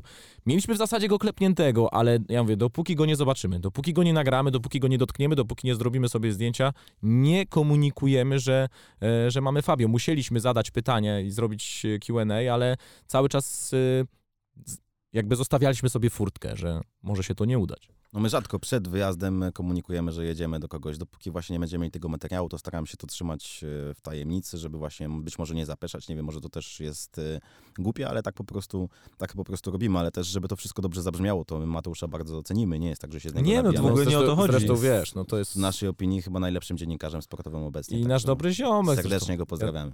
Ja, z nim nawet mieszkałem. Plus, ale ja, ja, ja wam na przykład powiem, że ja, ja na przykład zajebiście mam duży szacunek zresztą i do Matiego, i do, i do, i do Filipa za, za podcast, który robią. Jest naprawdę dobry. Jest najlepszy. No, bezwzględnie. No, udało im się wyciągnąć chodzi o- mojego ojca. No, Tak, tak, to była bardzo fajna audycja. Ja słucham wszystkich Słuchamy, regularnie. Nie, ja, ja, ja, ja, to samo, dokładnie. I, ale nie, ale powiem wam, że w ogóle flow, jaki oni mają i, i, i nie wiem, jakoś... Ja pamiętam, jak ja z nimi nagrywałem. W ogóle y, wy, wiecie, że my nagraliśmy dwa odcinki. Dwa odcinki, Dwa tak, odcinki. słyszałem. Od Kuby Mieleszkiewicza. my nagraliśmy dwa odcinki, po czym, bo, w- bo w pierwszym kapiemu e, kapiemu się zachciał palić, albo coś tego typu, jeszcze wtedy miałem inne mieszkanie i, i on się, słuchajcie, wpakował w stół szklany. On był co prawda na poziomie, wiesz, na poziomie kolana, więc on jakby niski taki, wiesz, kawowy przy kanapie i on w ogóle rozpieprzył ten stół, wy, wy, wywalił kwiaty na, na ziemię, zbił wazon, rozlał wodę, w ogóle kable w wodzie, wszystko w wodzie. I wiesz, i, i, i, i, i po prostu to był taki śmiech, taka histeria, że ja mówię, nie, no to się nie uda. W sensie nie ma mowy, nie ma mowy, żebyśmy coś dalej nagrali. A to wiesz, nie wiem, 50 minuta, 50 minuta podcastu i, i mówię, spotkamy się trzy dni później i nagraliśmy kompletnie inny odcinek. W sensie literalnie o totalnie czymś innym. I sobie tak myślę, kurde, mało jest gości, którzy faktycznie mogliby coś takiego zrobić, żeby jeden do jeden w bardzo krótkim okresie czasu nagrać dwie diametralnie różne rozmowy i żeby one były na tym samym poziomie tak samo interesujące. Widzisz, my wiesz, często dyskutuję yy, i z Kubą i właśnie z Mateuszem, o którym rozmawiamy, a propos tego, że jest pewna cecha, jest pewna umiejętność, yy, która zanika dzisiaj. Mianowicie umiejętność prowadzenia narracji, opowiadania, takiego kwiecistego, takiego fabularnego. Niesztampowego. Takiego niesztampowego. Gdzieś ta umiejętność zanika, no bo zmniejsza nam się średnia książek, które ludzie czytają. Ludzie, ludzie nie potrafią czytać długich treści, ergo nie mają takiego zasobu słownictwa, takiej elokwencji, która by im pozwalała na to, żeby prowadzić taką narrację. Natomiast tutaj e, Mateusz jest absolutnym zaprzeczeniem tego. To znaczy on jest gościem, który ten, nie dość, że ten dar posiadł, to jeszcze ten dar pielęgnuje i cały czas podlewa te roślinki, które mu tam w ogródku e, rosną i przyjemność słuchania jego w podcaście jest jeszcze większa niż jego jako komentatora, bo wtedy on te wszystkie swoje dobre cechy może wyeksponować, te takie oratorskie. A, a jak patrzycie na, na młodych chłopaków, dziewczyny, dziennikarzy, dziennikarki, albo po, materiały na dziennikarzy, dziennikarki, którzy w jakimś stopniu się do was zgłaszają, albo osoby, z którymi w ogóle rozmawiacie przy okazji różnego rodzaju meetupów, konferencji, występów na, na uczelniach, to co się zmieniło od momentu, kiedy wy byliście w tej pozycji? Wiesz co, ja miałem taką refleksję kiedyś, jak byliśmy na wspólnym spotkaniu zresztą z adeptami dziennikarstwa e, z Kubą, że to byli bardzo fajni, kumaci ludzie, bardzo zorientowani w sprawach, którymi się zajmują i o których chcą mówić, ale przez dwie godziny, które spędziliśmy razem po takim spotkaniu w dość nieformalnych e, okolicznościach, oni nie zadali nam ani jednego pytania. Znaczy, oni opowiadali, czyli coś jak u Gombrowicza, poniedziałek ja, wtorek ja, środa ja, czwartek ja, ale oni nie zadali nam żadnego pytania. I ja sobie pomyślałem tak, gdybym ja był na ich miejscu, studiował na uniwersytecie i przyjechałby do mnie jakiś człowiek ze środowiska dziennikarstwa piłkarskiego, ktokolwiek by to nie był, to bym go zasypał pytaniami. Ja pamiętam, jak, nie wiem, byłem studentem e, polonistyki Uniwersytetu Jagiellońskiego i pojechałem na OFF Festiwal do Mysłowic i prowadził go jako konferencjer Tomasz Smokowski, to ja oszalałem w pewnym momencie. Po prostu ja go zobaczyłem, ja mówię, nie, no niemożliwe. I potem tylko czyhałem, czy gdzieś tam nie stoi przez chwilę sami, nie będę mógł do niego zagadać i zagadałem. I co ciekawe, on po latach to pamiętał w ogóle, co było dla mnie bardzo, Pozdrawiamy bardzo Tomka, ważne. Tak. Pozdrawiamy Tomka, bo on był też, e, nie ukrywam, jednych, jednym z jakichś tam wzorów moich, Kuby pewnie też e, dziennikarskich. E, I to, tego mi trochę brakowało. To było, nie wiem, czy to było takie moje subiektywne, ale jakoś takie miałem wrażenie. Znaczy jest też na pewno deficyt osobowości, jeżeli chodzi o młodych ludzi w dziennikarstwie sportowym, albo też e, często się spotykamy z takimi przypadkami, że młody człowiek chce zostać dziennikarzem sportowym, ale tak naprawdę tą piłką to się interesuje średnio, chciałby gdzieś pracować w redakcji, ale jego wiedza no, nie jest wystarczająca. Wiem, że Łukasz, ty się spotkałeś z chłopakiem, który powiedział, że się interesuje Ligą Hiszpańską, a nie znał chyba składu Walencji na przykład, tak? No nie, nie wiem, czy znał cały skład Realu. Okej, okay, no to już może być pewne utrudnienie. Eee, bo wiesz, pisze tu nas mnóstwo ludzi na mediach społecznościowych yy, i czasem masz taki dzień, że siadasz i odpisujesz, albo przynajmniej czytasz te, te, te wiadomości. No i akurat napisał do mnie chłopak. Powiedziałem, okej, okay, słuchaj, ja będę tu i tu o tej i o tej godzinie. Mówię, wpadaj, nie? To możemy pogadać. No i się załamałem. No, Jadłeś bo... śniadanie na Żoliborzu akurat, przyznaj się. Dokładnie. Nie było mojej żony, więc musiałem... Wiśnia nie lubię jeść sam. Dokładnie, ja nie lubię, no, nie lubię jeść sam, nie umiem sobie zrobić żebyście, tak żebyście, żebyście wiedzieli, jak, jak, jak Wiśnia się musi sam, ma, sam zjeść, to na FaceTime do ludzi dzwoni, żeby nie jeść sam. Tak, tak, tak. Nie jem nigdy sam. Nie, ale naprawdę, to, ma, to tak mam coś południowego. Nie lubię sam jeść, rzeczywiście, nie lubię sam konsumować. Ale co, że krakowskie, czy że... Nie, takie południowe bardziej, wiesz, włoskie chciałem, tak światowo w, w tę sprawę tutaj, wiesz, celebrować no ten moment jedzenia. No bo ale, ale nie dokończyłeś historii. To znaczy siedziałem z chłopakiem i y, nie widziałem w nim apasji, dwa, nie widziałem żadnej wiedzy, zadawałem mu najprostsze pytania dotyczące wiedzy związanej z piłką nożną. Mówił, że interesuje się ligą y, hiszpańską, po czym nie, powinien, nie był w stanie wymienić całego składu Realu Madryt. Już nie mówię o Eibarze, czy Majorce, czy Deportivo Alaves, nie, o Realu Madryt. I powiedziałem, chłopie, mówię ci i radzę ci szczerze, zajmij się czym innym jak najprędzej. Po prostu to, to jest bez sensu, bo masz dwadzieścia kilka lat i, i nie ma w tobie żadnej pasji, a bez tego to ani rusz. Ja bym, ja wręcz bym powiedział, i to też y, ostatnio miałem, miałem okazję z kimś rozmawiać właśnie w kontekście tego, co tak naprawdę zadecyduje o tym, że potencjalnie, nie wiem, masz szansę wybić się na przykład na YouTubie albo ale w jakimkolwiek innym medium w dzisiejszych czasach hiperpołączonego świata, mediów społecznościowych i tak dalej, to wręcz jedno, wiesz, pasja pasją, ale ja mam wrażenie, że dzisiaj te osoby takie najbardziej faktycznie odnoszące sukcesy, albo te, które widzimy, te, które, nie wiem, w jakimś sposób podziwiamy, albo na które patrzymy, te osoby mają obsesję. Mhm. I, to, i, to, I to na takiej zasadzie, że one robią 150% w ramach swojej jakiejś określonej tam sfery mm, działania czy życia, a dopiero potem zastanawiają się, jak do, do, do, dokoptować pozostałe klocki. Nie? No to jak mhm. weźmiemy takiego właśnie y, wspomnianego świętego, no to on ma piłkę nożną, jest potem autostrada Warszawa-Poznań, dojeżdża do tego Poznania i dopiero się może zaczyna, nie wiem, wynajem mieszkania, jedzenie. to jest bardzo, bardzo trafna rzecz, o której powiedziałeś i rzeczywiście my mamy też obsesję na punkcie piłki. Co ja nie pamiętam, żebym ja z wami o czymkolwiek rozmawiał kiedykolwiek. A, a, wiem, że mamy no, no dlatego mówię, nie? O muzyce parę razy. O, być może, aczkolwiek... Kiedy nie mogliśmy grać o piłce. tak, nie, kiedy Masta Ace, Masta Ace u mnie było i ty no. wsiadłeś i mówię, o, Masta Ace, fajnie. Wiśnia raz rzucił mnie podrzucił.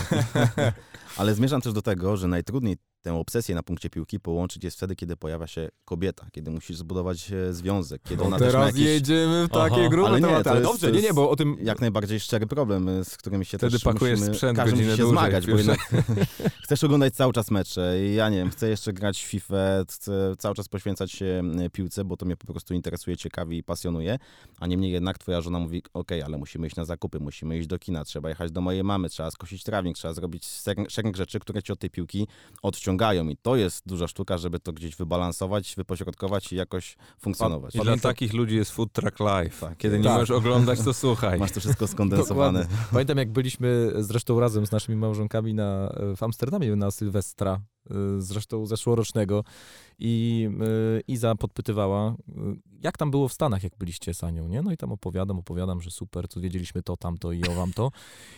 I taka sekunda ciszy i mówię i tak za tą piłeczką tylko tęskniłem.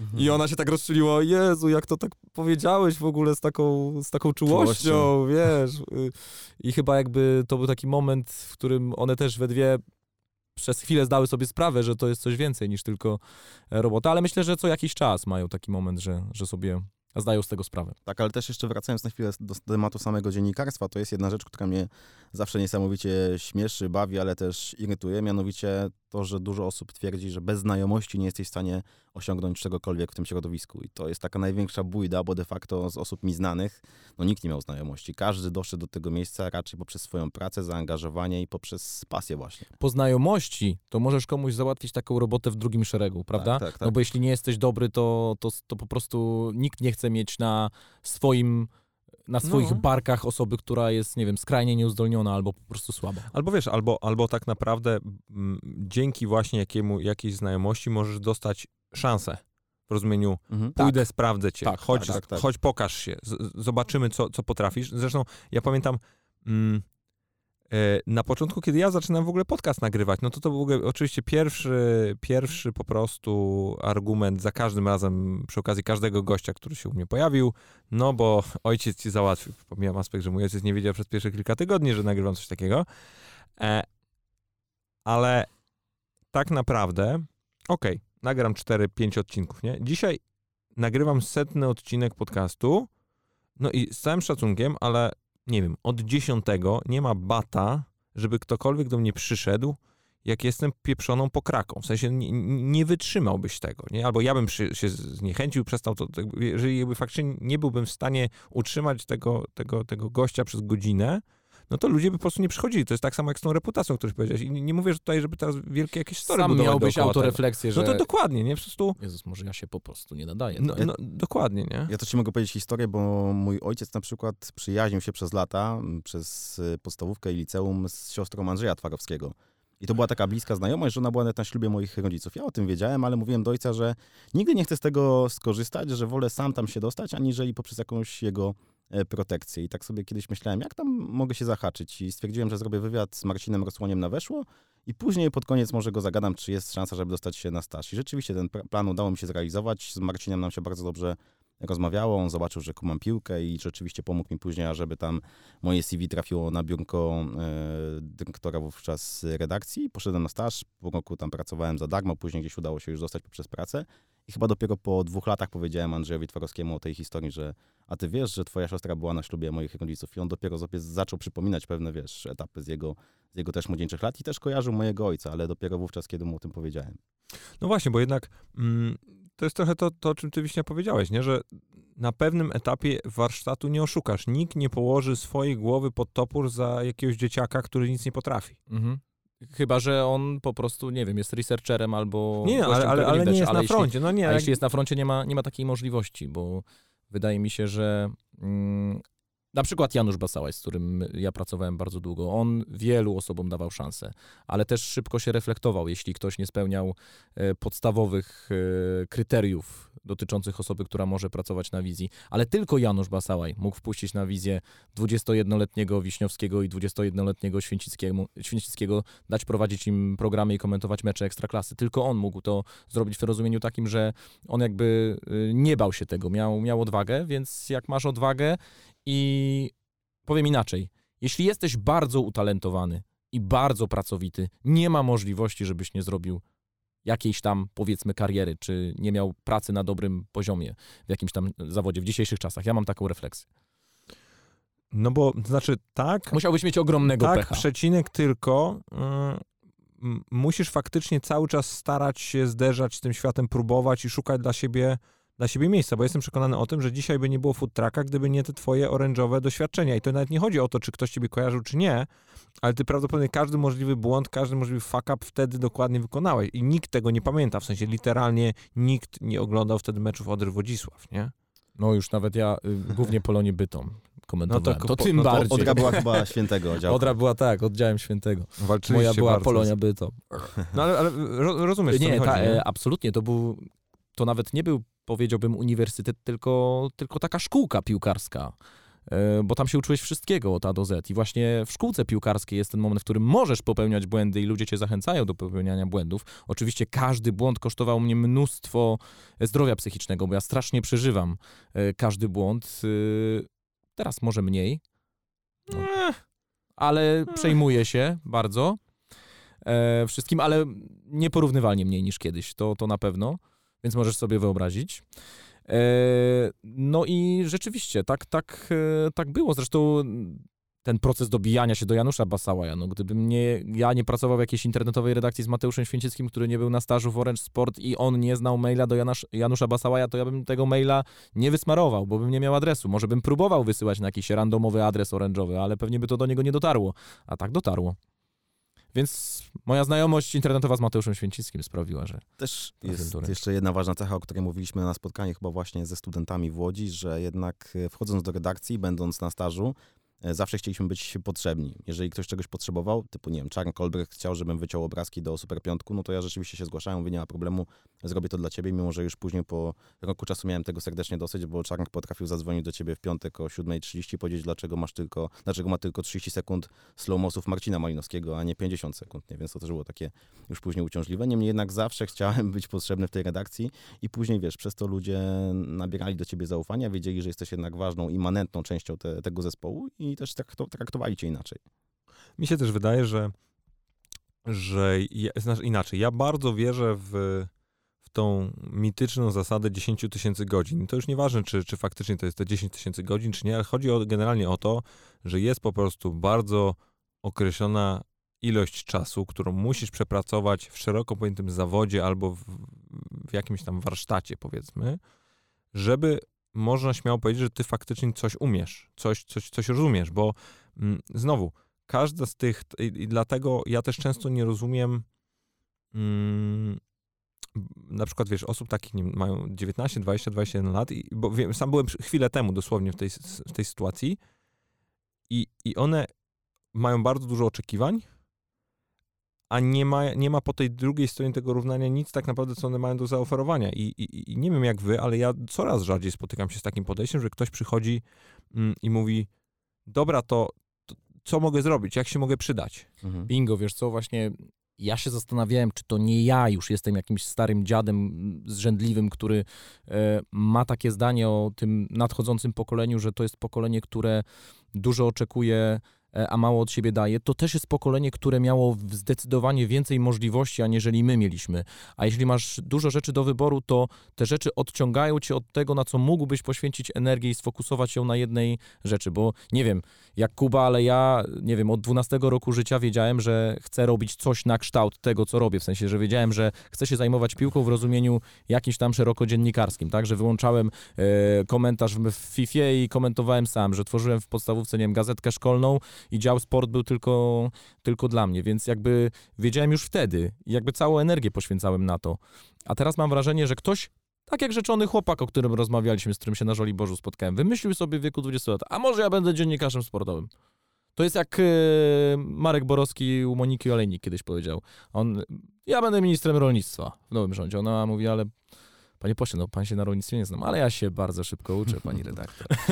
Więc y, coś na, te, coś na tej zasadzie. Oczywiście on to mówił z dużą dozą ironii, ale mam takie wrażenie, że dzisiaj ludzie tak trochę po amerykańsku chciał, chcą się przebranżowiać i okej, okay, rozumiem to i to jest możliwe, ale nie wiem, czy w tym zawodzie. Ale wiesz co, jednak y, znowu, bo, bo trzeba dodać, że to przebranżowianie się po amerykańsku też zakłada bardzo jeden określony czynnik, mianowicie tam jest, wiesz, chuj roboty. W sensie tak. zawsze za tym przebranżowaniem stoi, wiesz, ktoś, kto faktycznie zapieprzał na tym przysłowiowym boisku przez kurde 5 godzin, nie?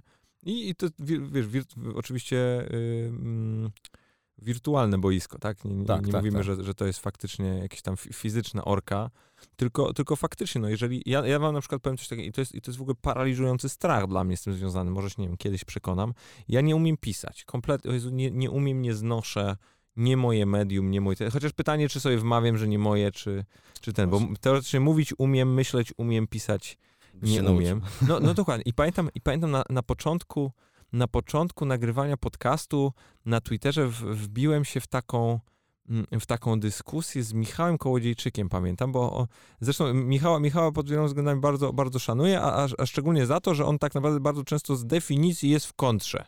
Mhm. I tak mam wrażenie czasami, że on to dla sportu robi. I on wtedy, pamiętam, mi napisał po którejś tam godzinie, po którymś odcinku podcastu, że no okej, okay, nagrałeś godzinę 30 rozmowy z kimś, ale weź teraz zmień, zmieść esencję w 1500 znaków, nie? Ja mówię, wiesz co, nie ta forma, trochę nie na tym mi zależy, ale generalnie pewnie bym się na tym wywalił, nie? I, i tak sobie myślę, że mm, bardzo często warto przekopać się przez wszystkie możliwe formy, faktycznie trochę ich poćwiczyć, trochę zobaczyć, czym to się je, bo to ciebie ubogaca w ogóle jako, jako, jako osobę, czy ten twój warsztat, warsztat faktycznie jest dużo bardziej pełny, czy ta, taka, wiesz, ta, ta skrzynka z narzędziami jest, jest większa, przez co kiedy akurat potrzebujesz wybrać, no to, to możesz, nie? Absolutnie, to jest bardzo istotne i wydaje mi się, że to też jest taką charakterystyczną cechą dzisiaj tego zawodu, no bo musisz wejść do dziupli, skomentować mecz, musisz wejść do studia, umieć na żywo się odnaleźć w tym studiu, ale musisz się zmierzyć z formami troszkę bardziej luźnymi, jak nie wiem, patostream na YouTubie, oczywiście w dużym cudzysłowie, e, jak audycja, jak podcast, e, jak materiał reportażowy. Tekst pisany też. Tekst pisany. Też mam tutaj duże rezerwy, więc Bo to jest, tego, no. to jest dziedzina, w której ja się czuję dobrze, bo zaczynałem jednak od dziennikarstwa Aha. prasowego i to jednak mnie, wiesz, gdzieś tam dało takie dobre podwaliny. To jak kiedyś zobaczycie artykuł y, by Food Truck, w którym no to, ja... to znaczy, że Polkoś go napisał. No, Niewykluczone. Wszystkie te, wszystkie te wsady do komunikatów y, to Polkoś, tak. To, to, ale swoją drogą ja go namawiam, może tutaj wyegzekwujemy to publicznie, żeby on pisał regularnie, no bo to też jest umiejętność niewykorzystywana, też zanika. Pewnie, pewnie. Więc wydaje mi się, że jakby raz w tygodniu walną gdzieś jakiś dobry tekst publicystyczny, to myślę, że łamy załatwimy, nie ma problemu. To nie są Tylko, tanie rzeczy, poza tym musiałbym podzwonimy, przestać podzwonimy, grać no. FIFA. Ale widzisz, mówiłeś o dyskusji na Twitterze, No, a widzisz, jak się wymigał? No. o dyskusji na Twitterze z Michałem Kołodziejczykiem. Ja też ci kiedyś coś napisałem na Twitterze. A, ale, ale, o. Też była inba! Czekałem, Ty, ty, czekałem, ty. czy, czekałem, czy to, czekałem, czy to wyjdzie. Tylko, że, ale tutaj, ale ty to napisałeś w wiadomości prywatnej. Niewinnego diema. Tak. Niewinnego Ale Diema. właśnie wiesz co, a nie, wydaje mi się, że to Nie. ja ci napisałem publicznie, a ty mi odpisałeś DM-em chyba. Wiesz Tak co? mi się wydaje. Nie wiem, ale mm, może.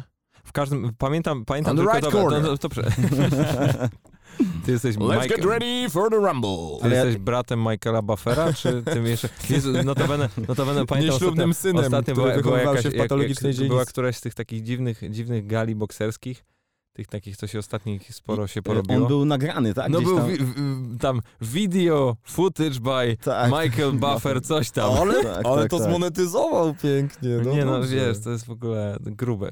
Hologram Michaela Buffera. Ale wracając do tego, co ja ci wtedy Tak. napisałem. E, to jest w ogóle mega śmieszna historia, bo A śmiesznie jest później. tak właśnie od, od, od tego później chcę zacząć, bo ja, ja komple, kompletnie o tym zapomniałem, kompletnie o tym zapomniałem, a pamiętam, że y, po którymś odcinku, po którymś odcinku y, podcastu y, ja, ja miałem taką, i tutaj faktycznie, może nie tyle co manierę, ale jednak pewne, pewne przekonanie, że faktycznie mm, Zrobiłeś coś zajebistego. Dokładnie, ale, przez, ale nie, nie tyle, co ja zrobiłem, bo i to jest bardzo istotne. Uważam, że rozmowy, które publikowałem, naprawdę były hiper ciekawe i to nie ze względu na mnie, tylko ze względu na osoby, które, które były. Wiadomo, kto był Tak, w pierwszym tak, tak, odcinku. tak, tak. no. Okej, oprócz tej, dobra. Odcinek zero. Ale też powiedzmy o co chodzi, nie? Bo pamiętam, że chyba po jednym z podcastów e, napisałeś, że wyszedł ci zajebisty odcinek, coś tam, coś tam. Pompowałeś mocno e, akurat e, tę audycję i ja jakoś tak, nie wiem, wstałem lewą nogą być może. Jestem prosty chłopak z Pragi. i Tak, wiesz, jest zaczepny ogólnie. ja jestem zaczepny niestety bardzo i na Twitterze też często już dałem te, te, temu wyraz i napisałem tobie, czy wszystko, co robisz, zawsze jest takie zajebiste? Po czym, po czym ja, ja, po czym, po czym, po czym ja, napi- ja, ja oczywiście generalnie dość mocno wkurwiłem, bo w ogóle o co ci chodzi, w ogóle nie słuchałeś pół tej audycji, a jeszcze się, Tak. wiesz, przypierdalasz. E, po czym, po czym, bo tak kurwa było, bo tak było. Było, było, było. Bo oczywiście, że Możemy, tak było. czekaj, Dan, masz takie, wiesz, efekty dźwiękowe, Poczekaj. walnij coś, nie wiem, takie... Bo... O, tak jest. O, tak się czujesz, jak robiłeś ten podcast! Yeah! Porcja oklasków dla pana Olka Mancla. No ale w każdym razie, więc generalnie oczywiście, jako że z, z, ze spokojnego tempera, temperamentu nie słynę, to, to, to, jakby po, po, porzucałem mięsem w powietrze, po czym wziąłem telefon tutaj kulturalnie Bardzo napisałem, napisałem do kolegi Diema, że w każdym razie już nie pamiętam o co dokładnie chodziło, no, ale w sensie nie, nie pamiętam co dokładnie napisałem, ale, ale to było w tonie raczej takim, wiesz co, uważam, że ta rozmowa jest naprawdę wartościowa, zawsze staram się, żeby było to maksymalne, maksymalnie dobre z mojej perspektywy i wydaje mi się po prostu ze względu na gościa ona była naprawdę zajebista. Tak, i śmiesznie było później, No i No dochodzimy bo to był, powiedzmy, rok 2000... nie wiem, No to 17 nie mam załóżmy. pojęcia jak Polkowski wygląda. Tak. Literalnie, nigdy się nie widzieliśmy. Tak. W sensie wiem, że jest, wiem, że wiem kim jest, wiem, że e, współtworzy, łączy nas piłka. Znałem Wiśnie, Polkosia nie znałem. Notabene, co też jest podwójnie śmieszne, mm, nasz wspólny serdeczny kolega Kuba Mieleszkiewicz, który wówczas również współpracował e, i chyba dalej współpracuje przy okazji e, Łączy nas piłka przy, Tak przy działaniach w ramach PZPN-u. Mm, Pomagał mi z montowaniem mojego podcastu, więc tutaj mieliśmy, mieliśmy też mm, teoretycznie mm, pośrednika czy mediatora w tej dyskusji, ale jakoś nigdy nie doszło do tego, żebyśmy mogli o tym porozmawiać i jest tak powiedzmy fast, war, fast forward dwa lata później. Spotykamy, Spotykamy się na się na kawie i z, z, pojawia się perspektywa współpracy. No i gadamy, gadamy, jest ogólnie, ogólnie bardzo sensownie. Wydaje mi się, że to wszystko się jakoś tam, jakoś tam e, zgrywa. I, I rozchodzimy się i chciałem jakieś wysłać podsumowanie, nie miałem kontaktów, więc mówię, kurde, przecież po, po na Twitterze go obserwuję, nie? Czy tam się obserwuję nawzajem. Wchodzę na tego, wchodzę na te private message, a patrzę, a tam, a tam ta moja osoba. mieliśmy. To Kurczę. jest dwóch lat, ja mówię, i, i po, czym, po czym pamiętam, i to jest je- jeden naprawdę momentów, w których byłem, kurde, hiper dumny, kiedy pamiętam, e, Food Truck zrobił, e, zrobił materiał z Krzyśkiem Piątkiem, Tak. 600 tysięcy wyświetleń, dzwonię do Polka i mówię, widzisz Polko, jednak wszystkie rzeczy, które robią są zajebiste. Tak, Ale tak, tak. to było niesamowite, bo, znaczy niesamowite, może to za duże słowo, ale to było ciekawe, bo Polkoś był trochę skonfudowany, bo on sobie też wszedł na tego Twittera i mówi, ty wiesz, jaką ja mam ostatnio z Olkiem konwersację na Twitterze, to było, to pamiętasz, co to było? Ja mówię, a, pamiętam, pamiętam. mówię, ciekawe, czy będzie miał to za złe, nie? Ja mówię, nie, nie. Proszę. I Ale później już- taki, już teraz trochę, Czyściutki stół, niczym po prostu. teraz z tego już troszeczkę wyrosłem, też inaczej podchodzę do takich rzeczy rzeczywiście. Nie lubiłem takiej przesadnej pompki, ale po prostu ja mam też inną osobowość. Je, ale, powiem ci, ale powiem ci z drugiej strony, jestem przekonany na przykład, że bez wtedy tamtej pompki nigdy w życiu bym nie zrobił, y, w sensie te, tego podcastu nikt by nie słuchał. Literalnie. Mhm. Ja wtedy byłem na takim etapie, że faktycznie pisałem do każdego mojego znajomego, który miał powyżej 5 tysięcy obserwujących na Twitterze. Literalnie każdego. A to był jakiś też przełom na polskiej scenie dziennikarstwa sportowego. A w ogóle ja kojarzę jeszcze jedną taką łamiącą informację dla mnie z twoim udziałem. Mianowicie pamiętam, że pojawił się komunikat, że zakończyłeś karierę i zaraz Łamiącą potem... No informację. tak, bo jednak byłeś, wiesz, medalistą Mistrzostw Nie. Europy w kategorii U17. Ja obserwowałem takich gości, po prostu ich dalszy rozwój. I nagle patrzę, że ty zaczynasz staż w redakcji Legia.com. Było coś takiego chyba, nie? Wiesz co? Nie, ja, ja zacząłem staż w, w dziale marketingu po prostu. Pamiętam, że Okej. wtedy, pamiętam, że wtedy Wiktor Cegła Ale wciągnął. czekaj, czekaj, bo pa pamiętam, że było jeszcze coś takiego, że Mo- ty robiłeś w tak było Legia, nazwane, nie wiem. w Legia TV, robiłeś jakiś taki cykl o Oho, zdrowym żywieniu. To Pamiętasz tam to? jest, wiesz o tym, że To jest na YouTubie? Słuchajcie, jak Nie. tego słuchacie.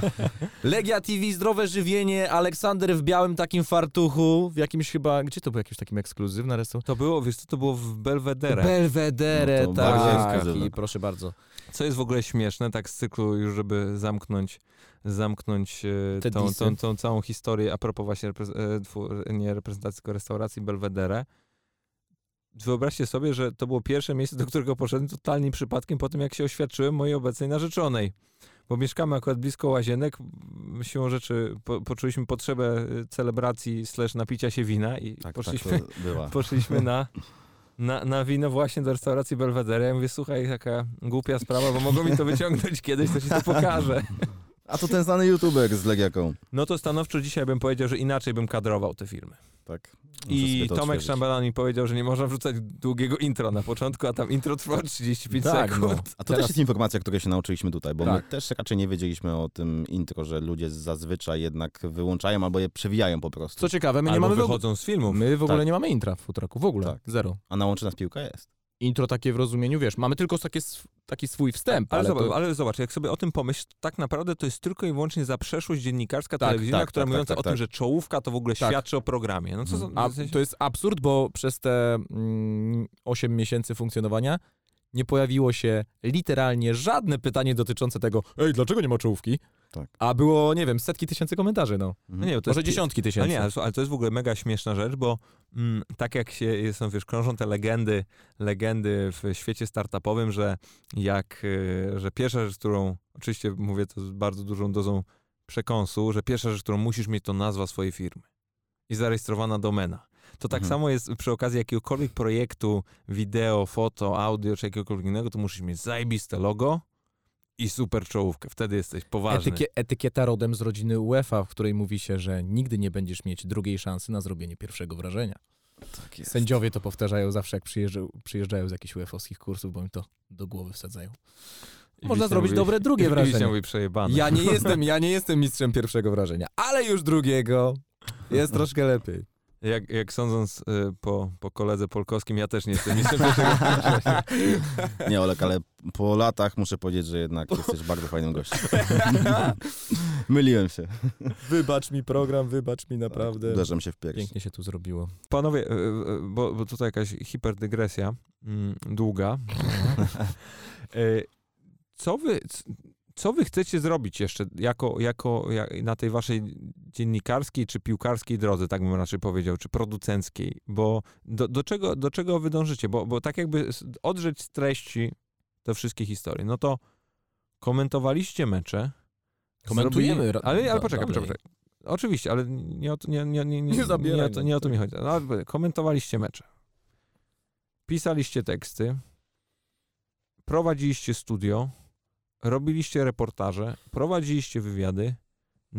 Stworzyliście dokumenty piłkarskie. Robicie weekly show z rozrywkowy piłkarski. To, to mi się już powoli formaty kończą, które można zrobić. Ale historie się nie skończą.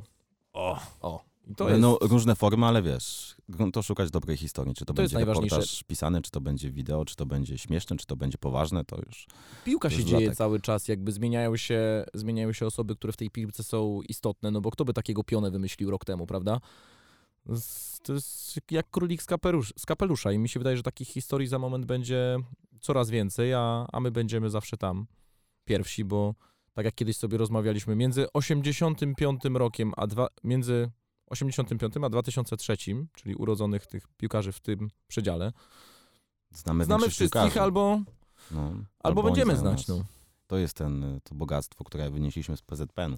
I tak naprawdę mi ciężko jest określić, co y, będę robić za 10 lat, natomiast y, na pewno jara mnie na, na razie na tyle to, co robimy, że, że nie myślę o tym po prostu, bo, bo chcemy, chcemy nasz kanał rozkręcić, mamy trochę planów też innych, razem wspólnych, więc nie wiem o ilu możemy mówić, o ilu nie, ale, ale mamy w głowie bardzo dużo pomysłów na nowe formaty. Nie zawsze my musimy być frontmenami tych formatów, e, ale możemy gdzieś się kreatywnie, kreatywnie wyżyć. Ja też nie wiem, czy będę cały czas związany z dziennikarstwem w sumie, albo z taką pracą około dziennikarską, bo też y, czuję, żebym się odnalazł w pionach sportowych y, klubów. To też jest coś takiego, co mnie kręci. A mnie, a mnie na przykład nie.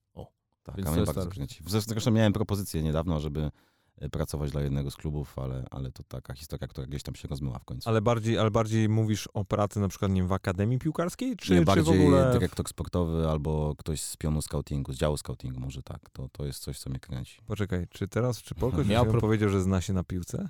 Nie, powiedział, że ale do, A, dostał, no. ale dostał, dostał propozycję. Proszę. Ale to nie- ja ci powiem- I ja od ci- klubu, że tak powiem, profesjonalnego. Tak, tak. Ale nie ekstraklasowego, ale z ambicjami. Pierwszej ligi, tak.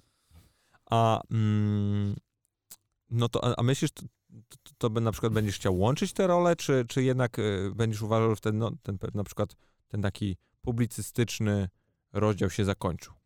Łączyć się raczej nie da. Myślałem o tym właśnie w kontekście tej propozycji, która się pojawiła tego lata i raczej stwierdziłem, że raz e, nie lubię robić czegoś na 50%, a jednak angażując się w dwa takie duże projekty, jakim jest Food Truck e, i jakim byłaby praca dla klubu sportowego, no to nie dawałbym z siebie maksa ani tutaj, ani tutaj, co było kompletnie, konkretnie, jak to mówi Marcin Wasilewski, bez sensu. A mnie za bardzo kręci właśnie ten proces kreacji, związany właśnie też z produkowaniem i, i stworzeniem materiałów, żebym w tym momencie myślał o tym, żeby tego nie robić. Poza tym niestety mało jest rzeczy, które potrafię robić i to jest problem. Poza tym, tak? Więc to, to jest jakieś Słuchaj, no, zagadnienie. jesteś, jesteś jednym z tych szczęśliwych ludzi, którzy, w sensie, którzy się nagle odnaleźli w sytuacji, w której to, co akurat umiesz, jest relatywnie A, dobrze wynagradzane, B, cenione Dokładnie. na świecie, Całe nie? życie miałem farta, tak, więc na razie, na razie jest okej, ale, Ale, ale powiem wam, na przykład dla mnie to, to był w ogóle taki, taki, taki hmm, moment, y, pewnej, moment pewnej refleksji, kiedy pamiętam wróciliście z materiału z, z Krzyśkiem Piątkiem, zresztą będę bardzo chciał, żebyście za chwilę o nim trochę opowiedzieli, bo, bo to faktycznie była też podróż nie bez, nie bez y, różnego rodzaju wyzwań Tak, lokalnych. Sporo tam było wyzwań. Mm, ale, ale sobie myślę, kurczę, kanał istnieje od, nie wiem, miesiąca, nie? Coś koło tego, no bo to był to któryś materiał. Piąty, szósty? Czwarty albo piąty. No, coś, no, albo to wiesz, cykl wydawniczy był inny, nie? Mhm. No, Co opublikowaliście wcześniej, później, nie? Ale powiedzmy, kanał istnieje od miesiąca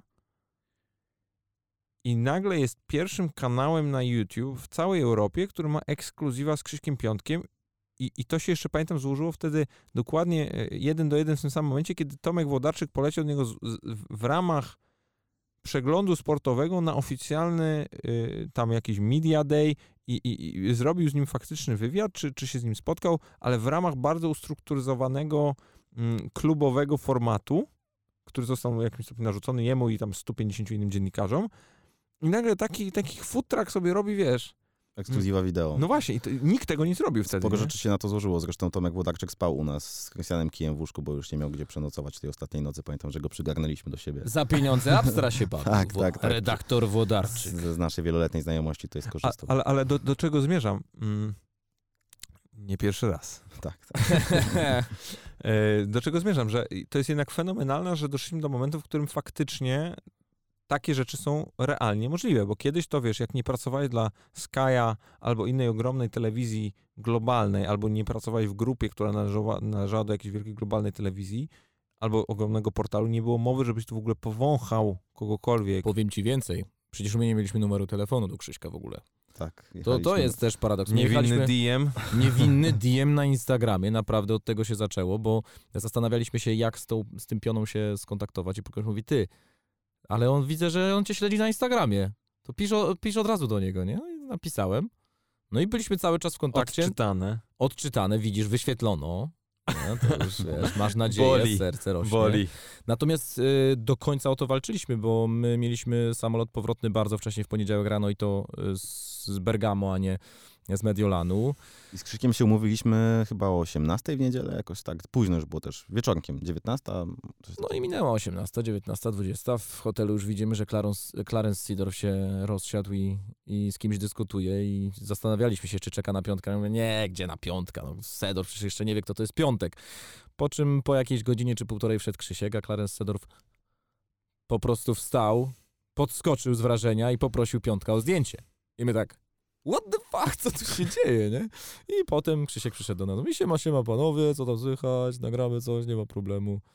Wiesz, to też był taki moment, że Krzysiek dopiero uczył się tego Milanu, był tam kilka dni raptem, więc nie wiedział też, jak wygląda cała procedura medialna. Nie miał też za sobą takiego sztabu ludzi, jaki ma już teraz, bo jest otoczony już y, kilkoma doradcami w tej materii i wówczas łatwiej było się z nim umówić. On był nieświadomy wielu rzecz- rzeczy, myślę, że potrzeba jakiejś zgody od klubu czy czegokolwiek. Po prostu chciał się z nami spotkać, pogadać. Sam mówił, że ten materiał bardzo fajnie wyszedł i był z niego zadowolony. I też poniekąd dlatego nam się udało to zrobić, bo później wielu dziennikarzy próbowało pojechać do niego do Mediolanu, ale już ta sztuka im się nie, odda- nie udała, bo się odbijali po prostu od, od klubu. Ale to też nie był taki pierwszy wyjazd, kiedy jechaliśmy na dużym ryzyku, bo pamiętam, że pojechaliśmy do Amsterdamu i sobie tak wertowaliśmy kolejne nazwiska, z kim może byśmy chcieli pogadać, jakie mamy do tych osób dojścia. Pamiętam, że pisaliśmy Arkowi Milikowi całą wiadomość po angielsku, żeby ją przesłał później do Lasse I Szynę, on bo się znali. naprawdę przesłał, on się bardzo zaangażował, yy, a Lasseszynę odpisał, że nie dziękuję. Thank you, but no thank you. Thank you, thank you for Tak for nothing. nothing, jak mówi Mandżuki. E, I e, Arek taki dopisek zrobił, gwiazdka, interpretacja, po prostu mu się nie chce. E, I próbowaliśmy, ja rozmawiałem z menadżerem Duszana Tadicza i to kilkukrotnie.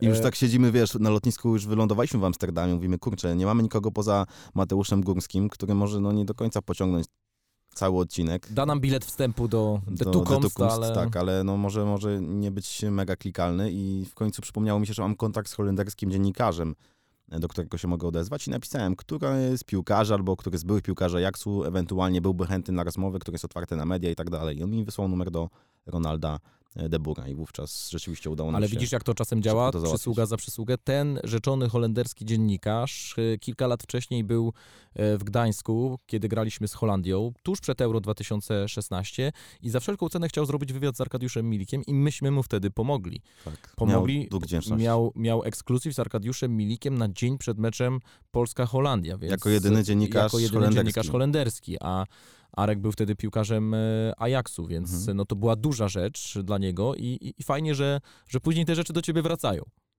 Ale, ale jestem przekonany, że w momencie, kiedy mu pomagaliście w życiu, nie myśleliście o tym, Nie, absolutnie. Absolutnie, absolutnie. No ale byliśmy wtedy w dość dużej, czarnej, no. Dupie, no, Mhm. naprawdę.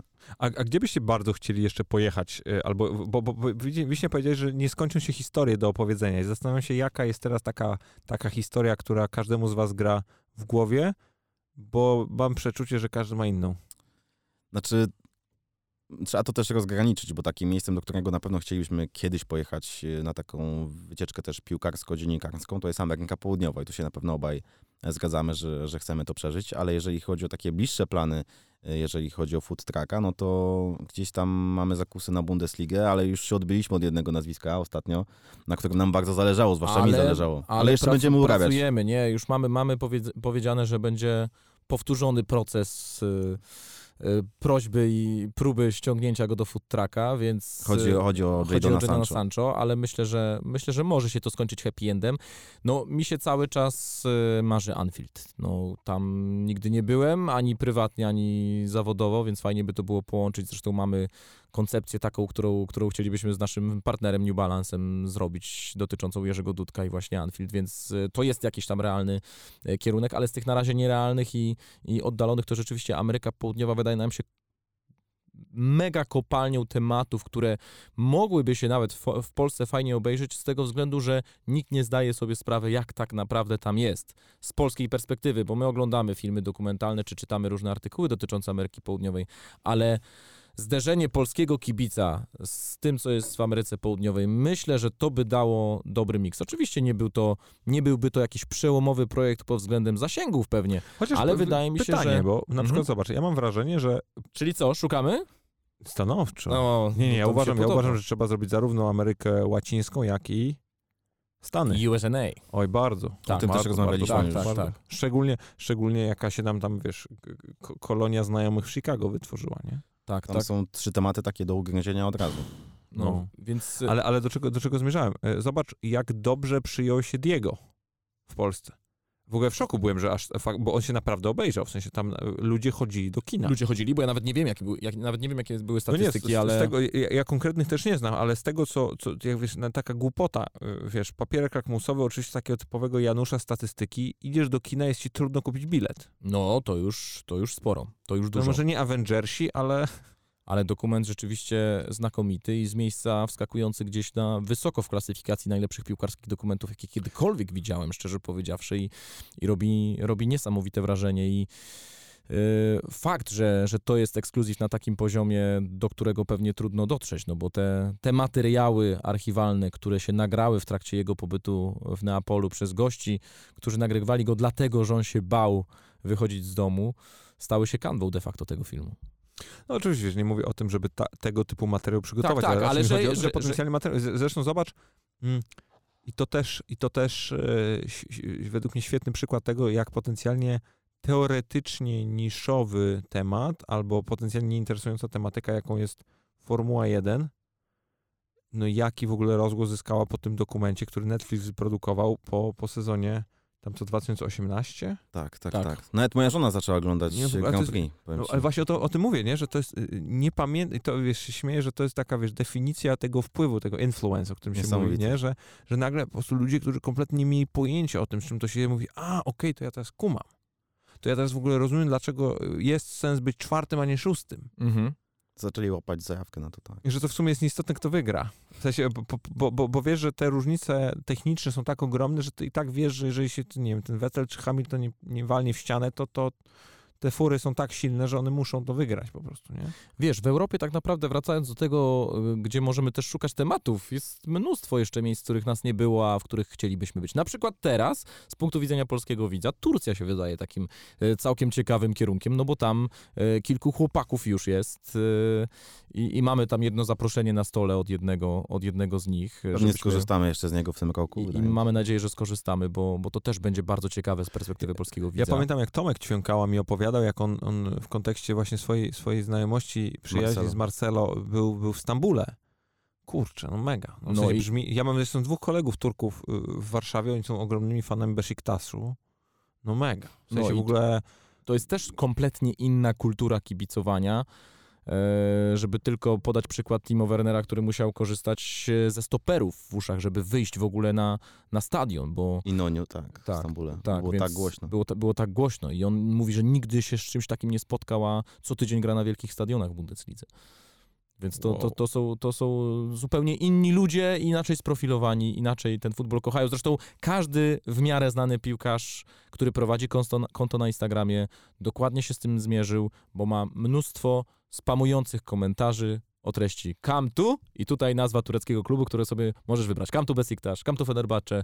Po prostu ludzie wymuszają tam e, przyjście niektórych piłkarzy, a jak sobie prześledzisz kadry tureckich zespołów, to okazuje się, że tam są wow, gwiazdy. Pewnie w dużej mierze przebrzmiałe, ale jednak nazwiska. Daniel była. teraz Tak. do Trabzonsporu na przykład poszedł. Naj, najświeższy, najświeższy przykład. No ale zresztą, jak sobie przypomnisz, jak Adrian Mierzejewski grał przecież wtedy w Trabzonie. No, był królem. Był królem, ale to jest absolutnie hitowa historia, którą Mateusz Borek opowiadał, który komentował mecz. y, Miał chyba komentować mecz w Stambule i obrócił się do Trabzonu, żeby odwiedzić Mirka Szymkowiaka. No i niestety wieczór się przedłużył i okazało się, że nie bardzo zdążą na samolot, który jest o 12 i o 11.45 dopiero wyjechali z mieszkania od Szymka. Szymek mówi spokojnie, spokojnie damy radę. Przyjechał na lotnisko. Oni zobaczyli, że tam Stambuł 12.00. Szymek poszedł na dwie minuty gdzieś. Za dwie minuty trrr, Stambuł 12.30. Lot opóźniony, tak. Lot opóźniony, bo pan piłkarz poprosił i jak pan piłkarz poprosi, to nie ma możliwości odmowy, więc to jest taki świat i bardzo ciekawy też z naszej, z naszej perspektywy. Teraz nam się kołacze w głowie choćby kraj Basków, Bilbao, yy, derby kraju Basków, takie, takie tematy, które niby są niszowe, ale wydaje nam się, że, że można by było o nich opowiedzieć ciekawie. Polskiemu widzowi. Na pewno chcemy też odwiedzić e, Lille przy okazji ich pierwszego meczu w Lidze Mistrzów, bo to też e, wynika z naszej współpracy z New Balancem. Stwierdziliśmy, że to może być ciekawy temat i przy okazji może odwiedzimy Ludowika Obraniaka na przykład. Ludwik.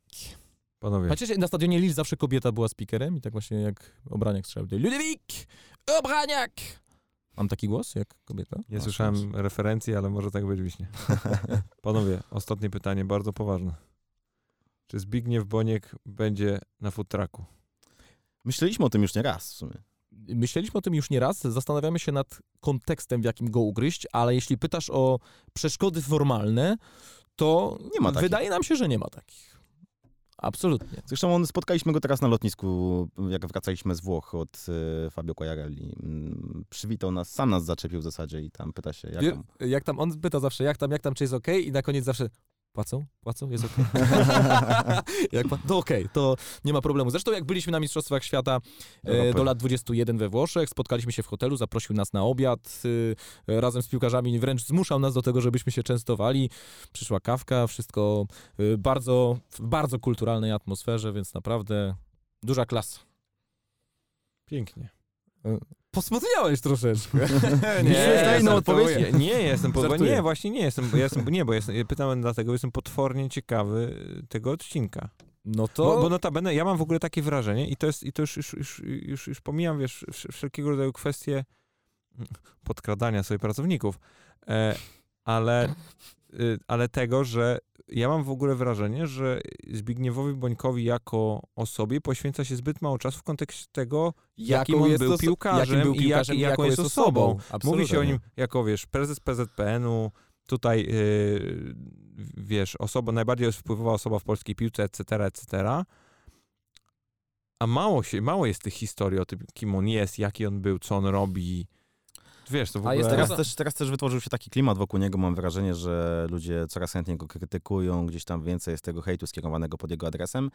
I ja troszeczkę się z tym nie zgadzam i trochę mnie to boli czasami, bo to jest naprawdę super gość, który naprawdę za punkt honoru sobie wziął, żeby tą polską piłkę gdzieś tam I- uzdrawiać i ulepszać. I najgorsze, co jest, to zarzucanie mu, że on nie ma pojęcia o piłce. Jezus Maria, Nie znam chyba mało, bardziej chyba nie znam osoby, która się bardziej zna na piłce niż Zbigniew Boniek. Zresztą ma duży wpływ na Bogusława Leśnodorskiego, który, którego ty dobrze znasz. Nie, dla, dla, dlatego też, nie, oczywiście. Taki merytoryczny. Też, o, tak. Lubi mu doradzać, jeżeli, zwłaszcza jak był prezesem Legii jeszcze.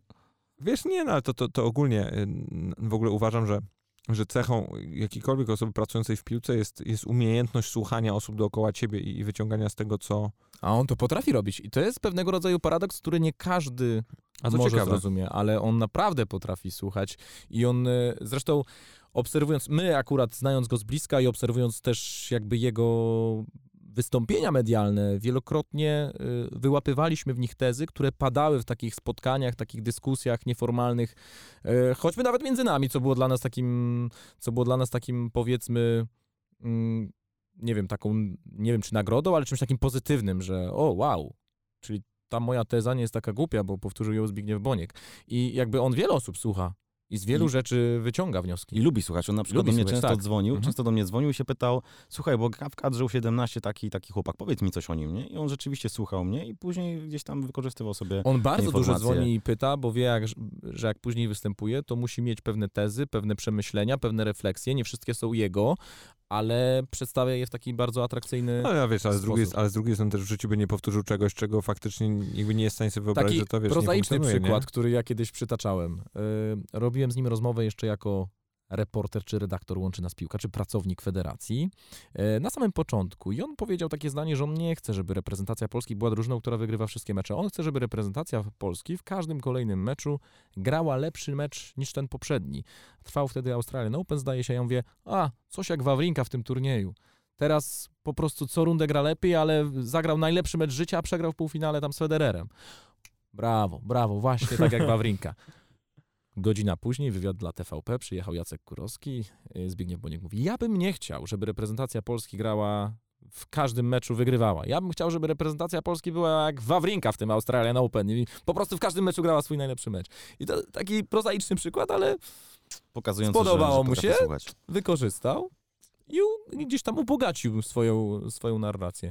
Potrafi to robić i, i naprawdę jest, jest bardzo otwarty, bardzo dużo rozmawia z ludźmi. No, to jest naprawdę fajny gość. Może czasami nie potrafi tego pokazać na Twitterze, ale, ale jest fajnym gościem. A wiesz, na Twitterze to... No, Ja mam, Jezu, o Jezus Maria, ja to mam w ogóle sporo dystansu do tego Twittera. Ja też, też, to jest zresztą jakiś procent tylko naszej tutaj społeczności. Ale wiesz, i to jest, to jest, to, to jest trochę taka, mm, zawsze staram się to przyrównywać do tej, tej dyskusji, jaka jest pomiędzy, gdy się dyskutuje o kibicach różnych klubów, że mm, jest przysłowiowa większość i, i, i ci tacy kibice z tego, nie wiem, kotła, żylety czy innej, wiesz, trybuny tych najbardziej zaangażowanych kibiców,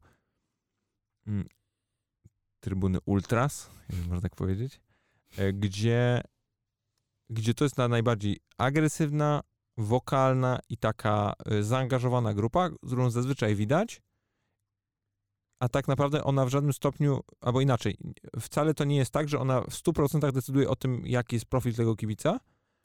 I to jest ba- bardzo zresztą podobna sytuacja jest na YouTubie. Ci, co komentują, to nie są ci koniecznie, co co oglądają. oglądają, tak. I, A się sugerujesz tymi, i którzy sentyment, komentują. I sentyment może być kompletnie inny, Mhm. nie? Kompletnie inny. Zdecydowanie my się, y, no, my się z tym mierzymy też często, natomiast no, sytuacja z dzisiaj, no, wypłynęła jakaś informacja czy jakieś zdjęcia, że Miki, Miki van der Hart, Jadkę Baba. Jadkę Baba, Kto? Miki van der Hart, bramkarz okej. Lecha Poznań. I że niby jakaś wypowiedź jego, że nie wiedział, że z tego powodu będzie takie zamieszanie, dowiedział się dopiero po przyjściu do klubu. Ja mówię, Jezus Maria, naprawdę było zamieszanie z powodu tego, że 25-letni dorosły facet, który jest w regularnym treningu, wszamał sobie kepsa? Naprawdę było zamieszanie? No, okazało się, że to zamieszanie to kilkunastu gości na Twitterze, którzy wkleili to zdjęcie i komentowali to zdjęcie, będąc bardzo oburzeni, że jak to piłkarz nie prowadzi profesjonalnego trybu życia. I zaczęła się dyskusja, jak to wygląda na zachodzie i tak dalej. Jak to nie I je pudełek? uwierzcie mi, bo widzieliśmy bardzo dużo klubów profesjonalnych i jedliśmy kolacje, obiady i śniadania z wieloma piłkarzami, nie tylko polskimi. Nie ma bardziej rygorystycznego miejsca, jeśli chodzi o dietę, niż polski Twitter. I, kropka. Po prostu y, Łukasz Fabiański, który na śniadanie w Swansea jadł łososia, serek wiejski i pomidora, uchodził za dziwoląga. Za dziwoląga. Więc możesz sobie wyobrazić. Robert Lewandowski w skali świata to jest absolutnie wyjątek. To jest gość, który nie jest standardem. Więc proszę, Miki van der Hart, no nie. Jezu, ja pamiętam jak swego czasu, w, akurat to w, w NBA, ale tam jest, słuchajcie, fenomen kanapek z masłem orzechowym i z dżemem. To uchodzi za taki E, Masło mityczny, dżem. mityczny, ale Ta wiesz, ale, cieszyńka Marco Asensio do tego no nawiązywała. oczywiście, ale nie, ale to jest mityczny pokarm w, w większości mistrzów NBA, że w ogóle wielu z nich mówi, że muszą mieć kanapki z masłem orzechowym i z dżemem, czyli peanut butter and jelly. Serio to można mieszać? W sensie nie wyobrażam Czy jak- sobie Czekaj, smaku. ty- muszę nie, to jak nie- jeszcze nie raz, czekaj, nimi bo ja trochę źle zrozumiałem. Masło orzechowe i co? I dżem. Peanut butter and jelly. O kurde. Nie jadę. Nie no, serio? Masło orzechowe z bananem na przykład, to tak, ale z dżemem? Kurde, Serio? powiem ci, Aż jutro sobie zrobię na śniadanie. To Ja nie mam dżemu. Świata. Mistrzostwo świata przecież. Ale mm, do czego zmierzam? I, i oni, wiesz, i, i to, to generalnie nie jest jakoś najbardziej zdrowe No, coś. Raczej nie. W sensie, wiesz, masz tosta, przetworzone białe pieczywo, m, wysoko słodzony dżem, i wysoko słodzone zazwyczaj, jak to to w Stanach bywa, brutalna. masło orzechowe i wiesz, i, i, i- tam, i, a, a faktycznie tam masz no, największych speców od żywienia, treningu, od wszystkiego, a o tym, wiesz, artykuły powstają, nie? Mhm. No. Przecież Michael Jordan miał te swoje słynne, słynny mus jabłkowy i krakersy. No, Szymon Żurkowski, u którego byliśmy w Fiorentinie, mówi, Jezus Maria, na mnie się krzywo patrzyli, patrzyli jak ja w Górniku Zabrze na godzinę przed treningiem jadłem Croissanta? E, nie, płatki na mleku. Płatki na mleku. Tak. A tutaj ja widzę, że goście na 15 minut przed treningiem wpierdzielają croissanty z czekoladą i oni grają później na takim poziomie. A ja przyjechałem do Florencji i wiesz co? Zacząłem trenować. Ja zacząłem trenować profesjonalnie piłkę nożną. Dopiero teraz.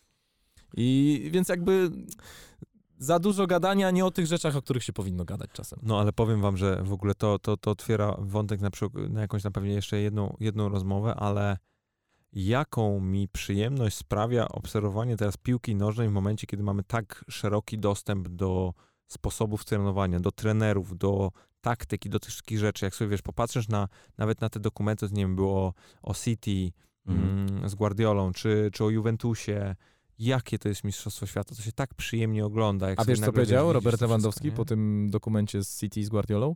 Ja mówię, że ten Guardiola to jest świrus. Mówię, to wariat jest. On mówi, co obejrzałeś dokument o City? Też widziałem. No i co? Szczerze? To jest 15% Guardioli. To jest 15% jego szaleństwa. Więc wyobraź sobie, jaki on musi być naprawdę. Teraz powstaje zresztą dokument o Leeds. Już powstał. Już powstał, jest Tak. na Amazonie i dzisiaj słyszałem w Radiu Kopę w grudniu premiera dokumentu o Sergio Ramosie. 8 odcinków. No to ten Uuu, dokument to słynny, też- którego wyłączył z walki o Tak. finał Ligi Mistrzów, o półfinał Ligi Mistrzów. No, to też, O będzie, to też będzie bardzo, bardzo ciekawe. Córka, córka Sergio Ramosa już tam w zwiastunie mówi, że jej ulubionym piłkarzem jest Luka Modric, więc nie tatuś.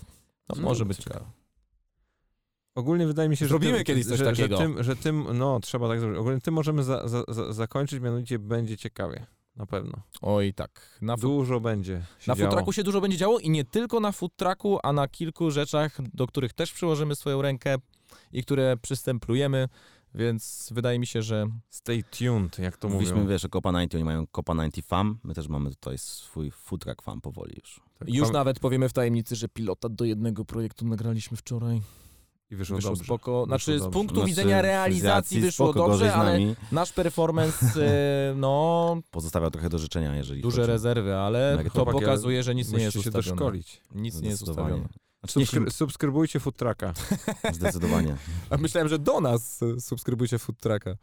To się czegoś nauczycie. Oczywiście. I słuchajcie podcastu Folka Wanz. I słuchajcie podcastu, Wszystko, słuchajcie... co robi, jest zajebiste. No, tak. I Food Truck Live, Food Truck Live teraz w ogóle, okej, Food Truck Live to jest też fajna rzecz, na razie jeszcze niszowa, ale wydaje mi się, że Chociaż będzie ci miał powiem, swój. Chociaż po trzech dniach pie, y, pięć koła subskrypcji, 20 tysięcy wyświetleń w sumie, po trzech dniach, to nie tak źle, co? Jak na taki projekt. jak, jak spojrzysz na to z perspektywy audycji radiowej, to To jest bardzo dobrze. legit. Legit. Panowie, dzięki wielkie. Dziękujemy Dzięki bardzo. serdeczne. I Kłaniamy do zobaczenia.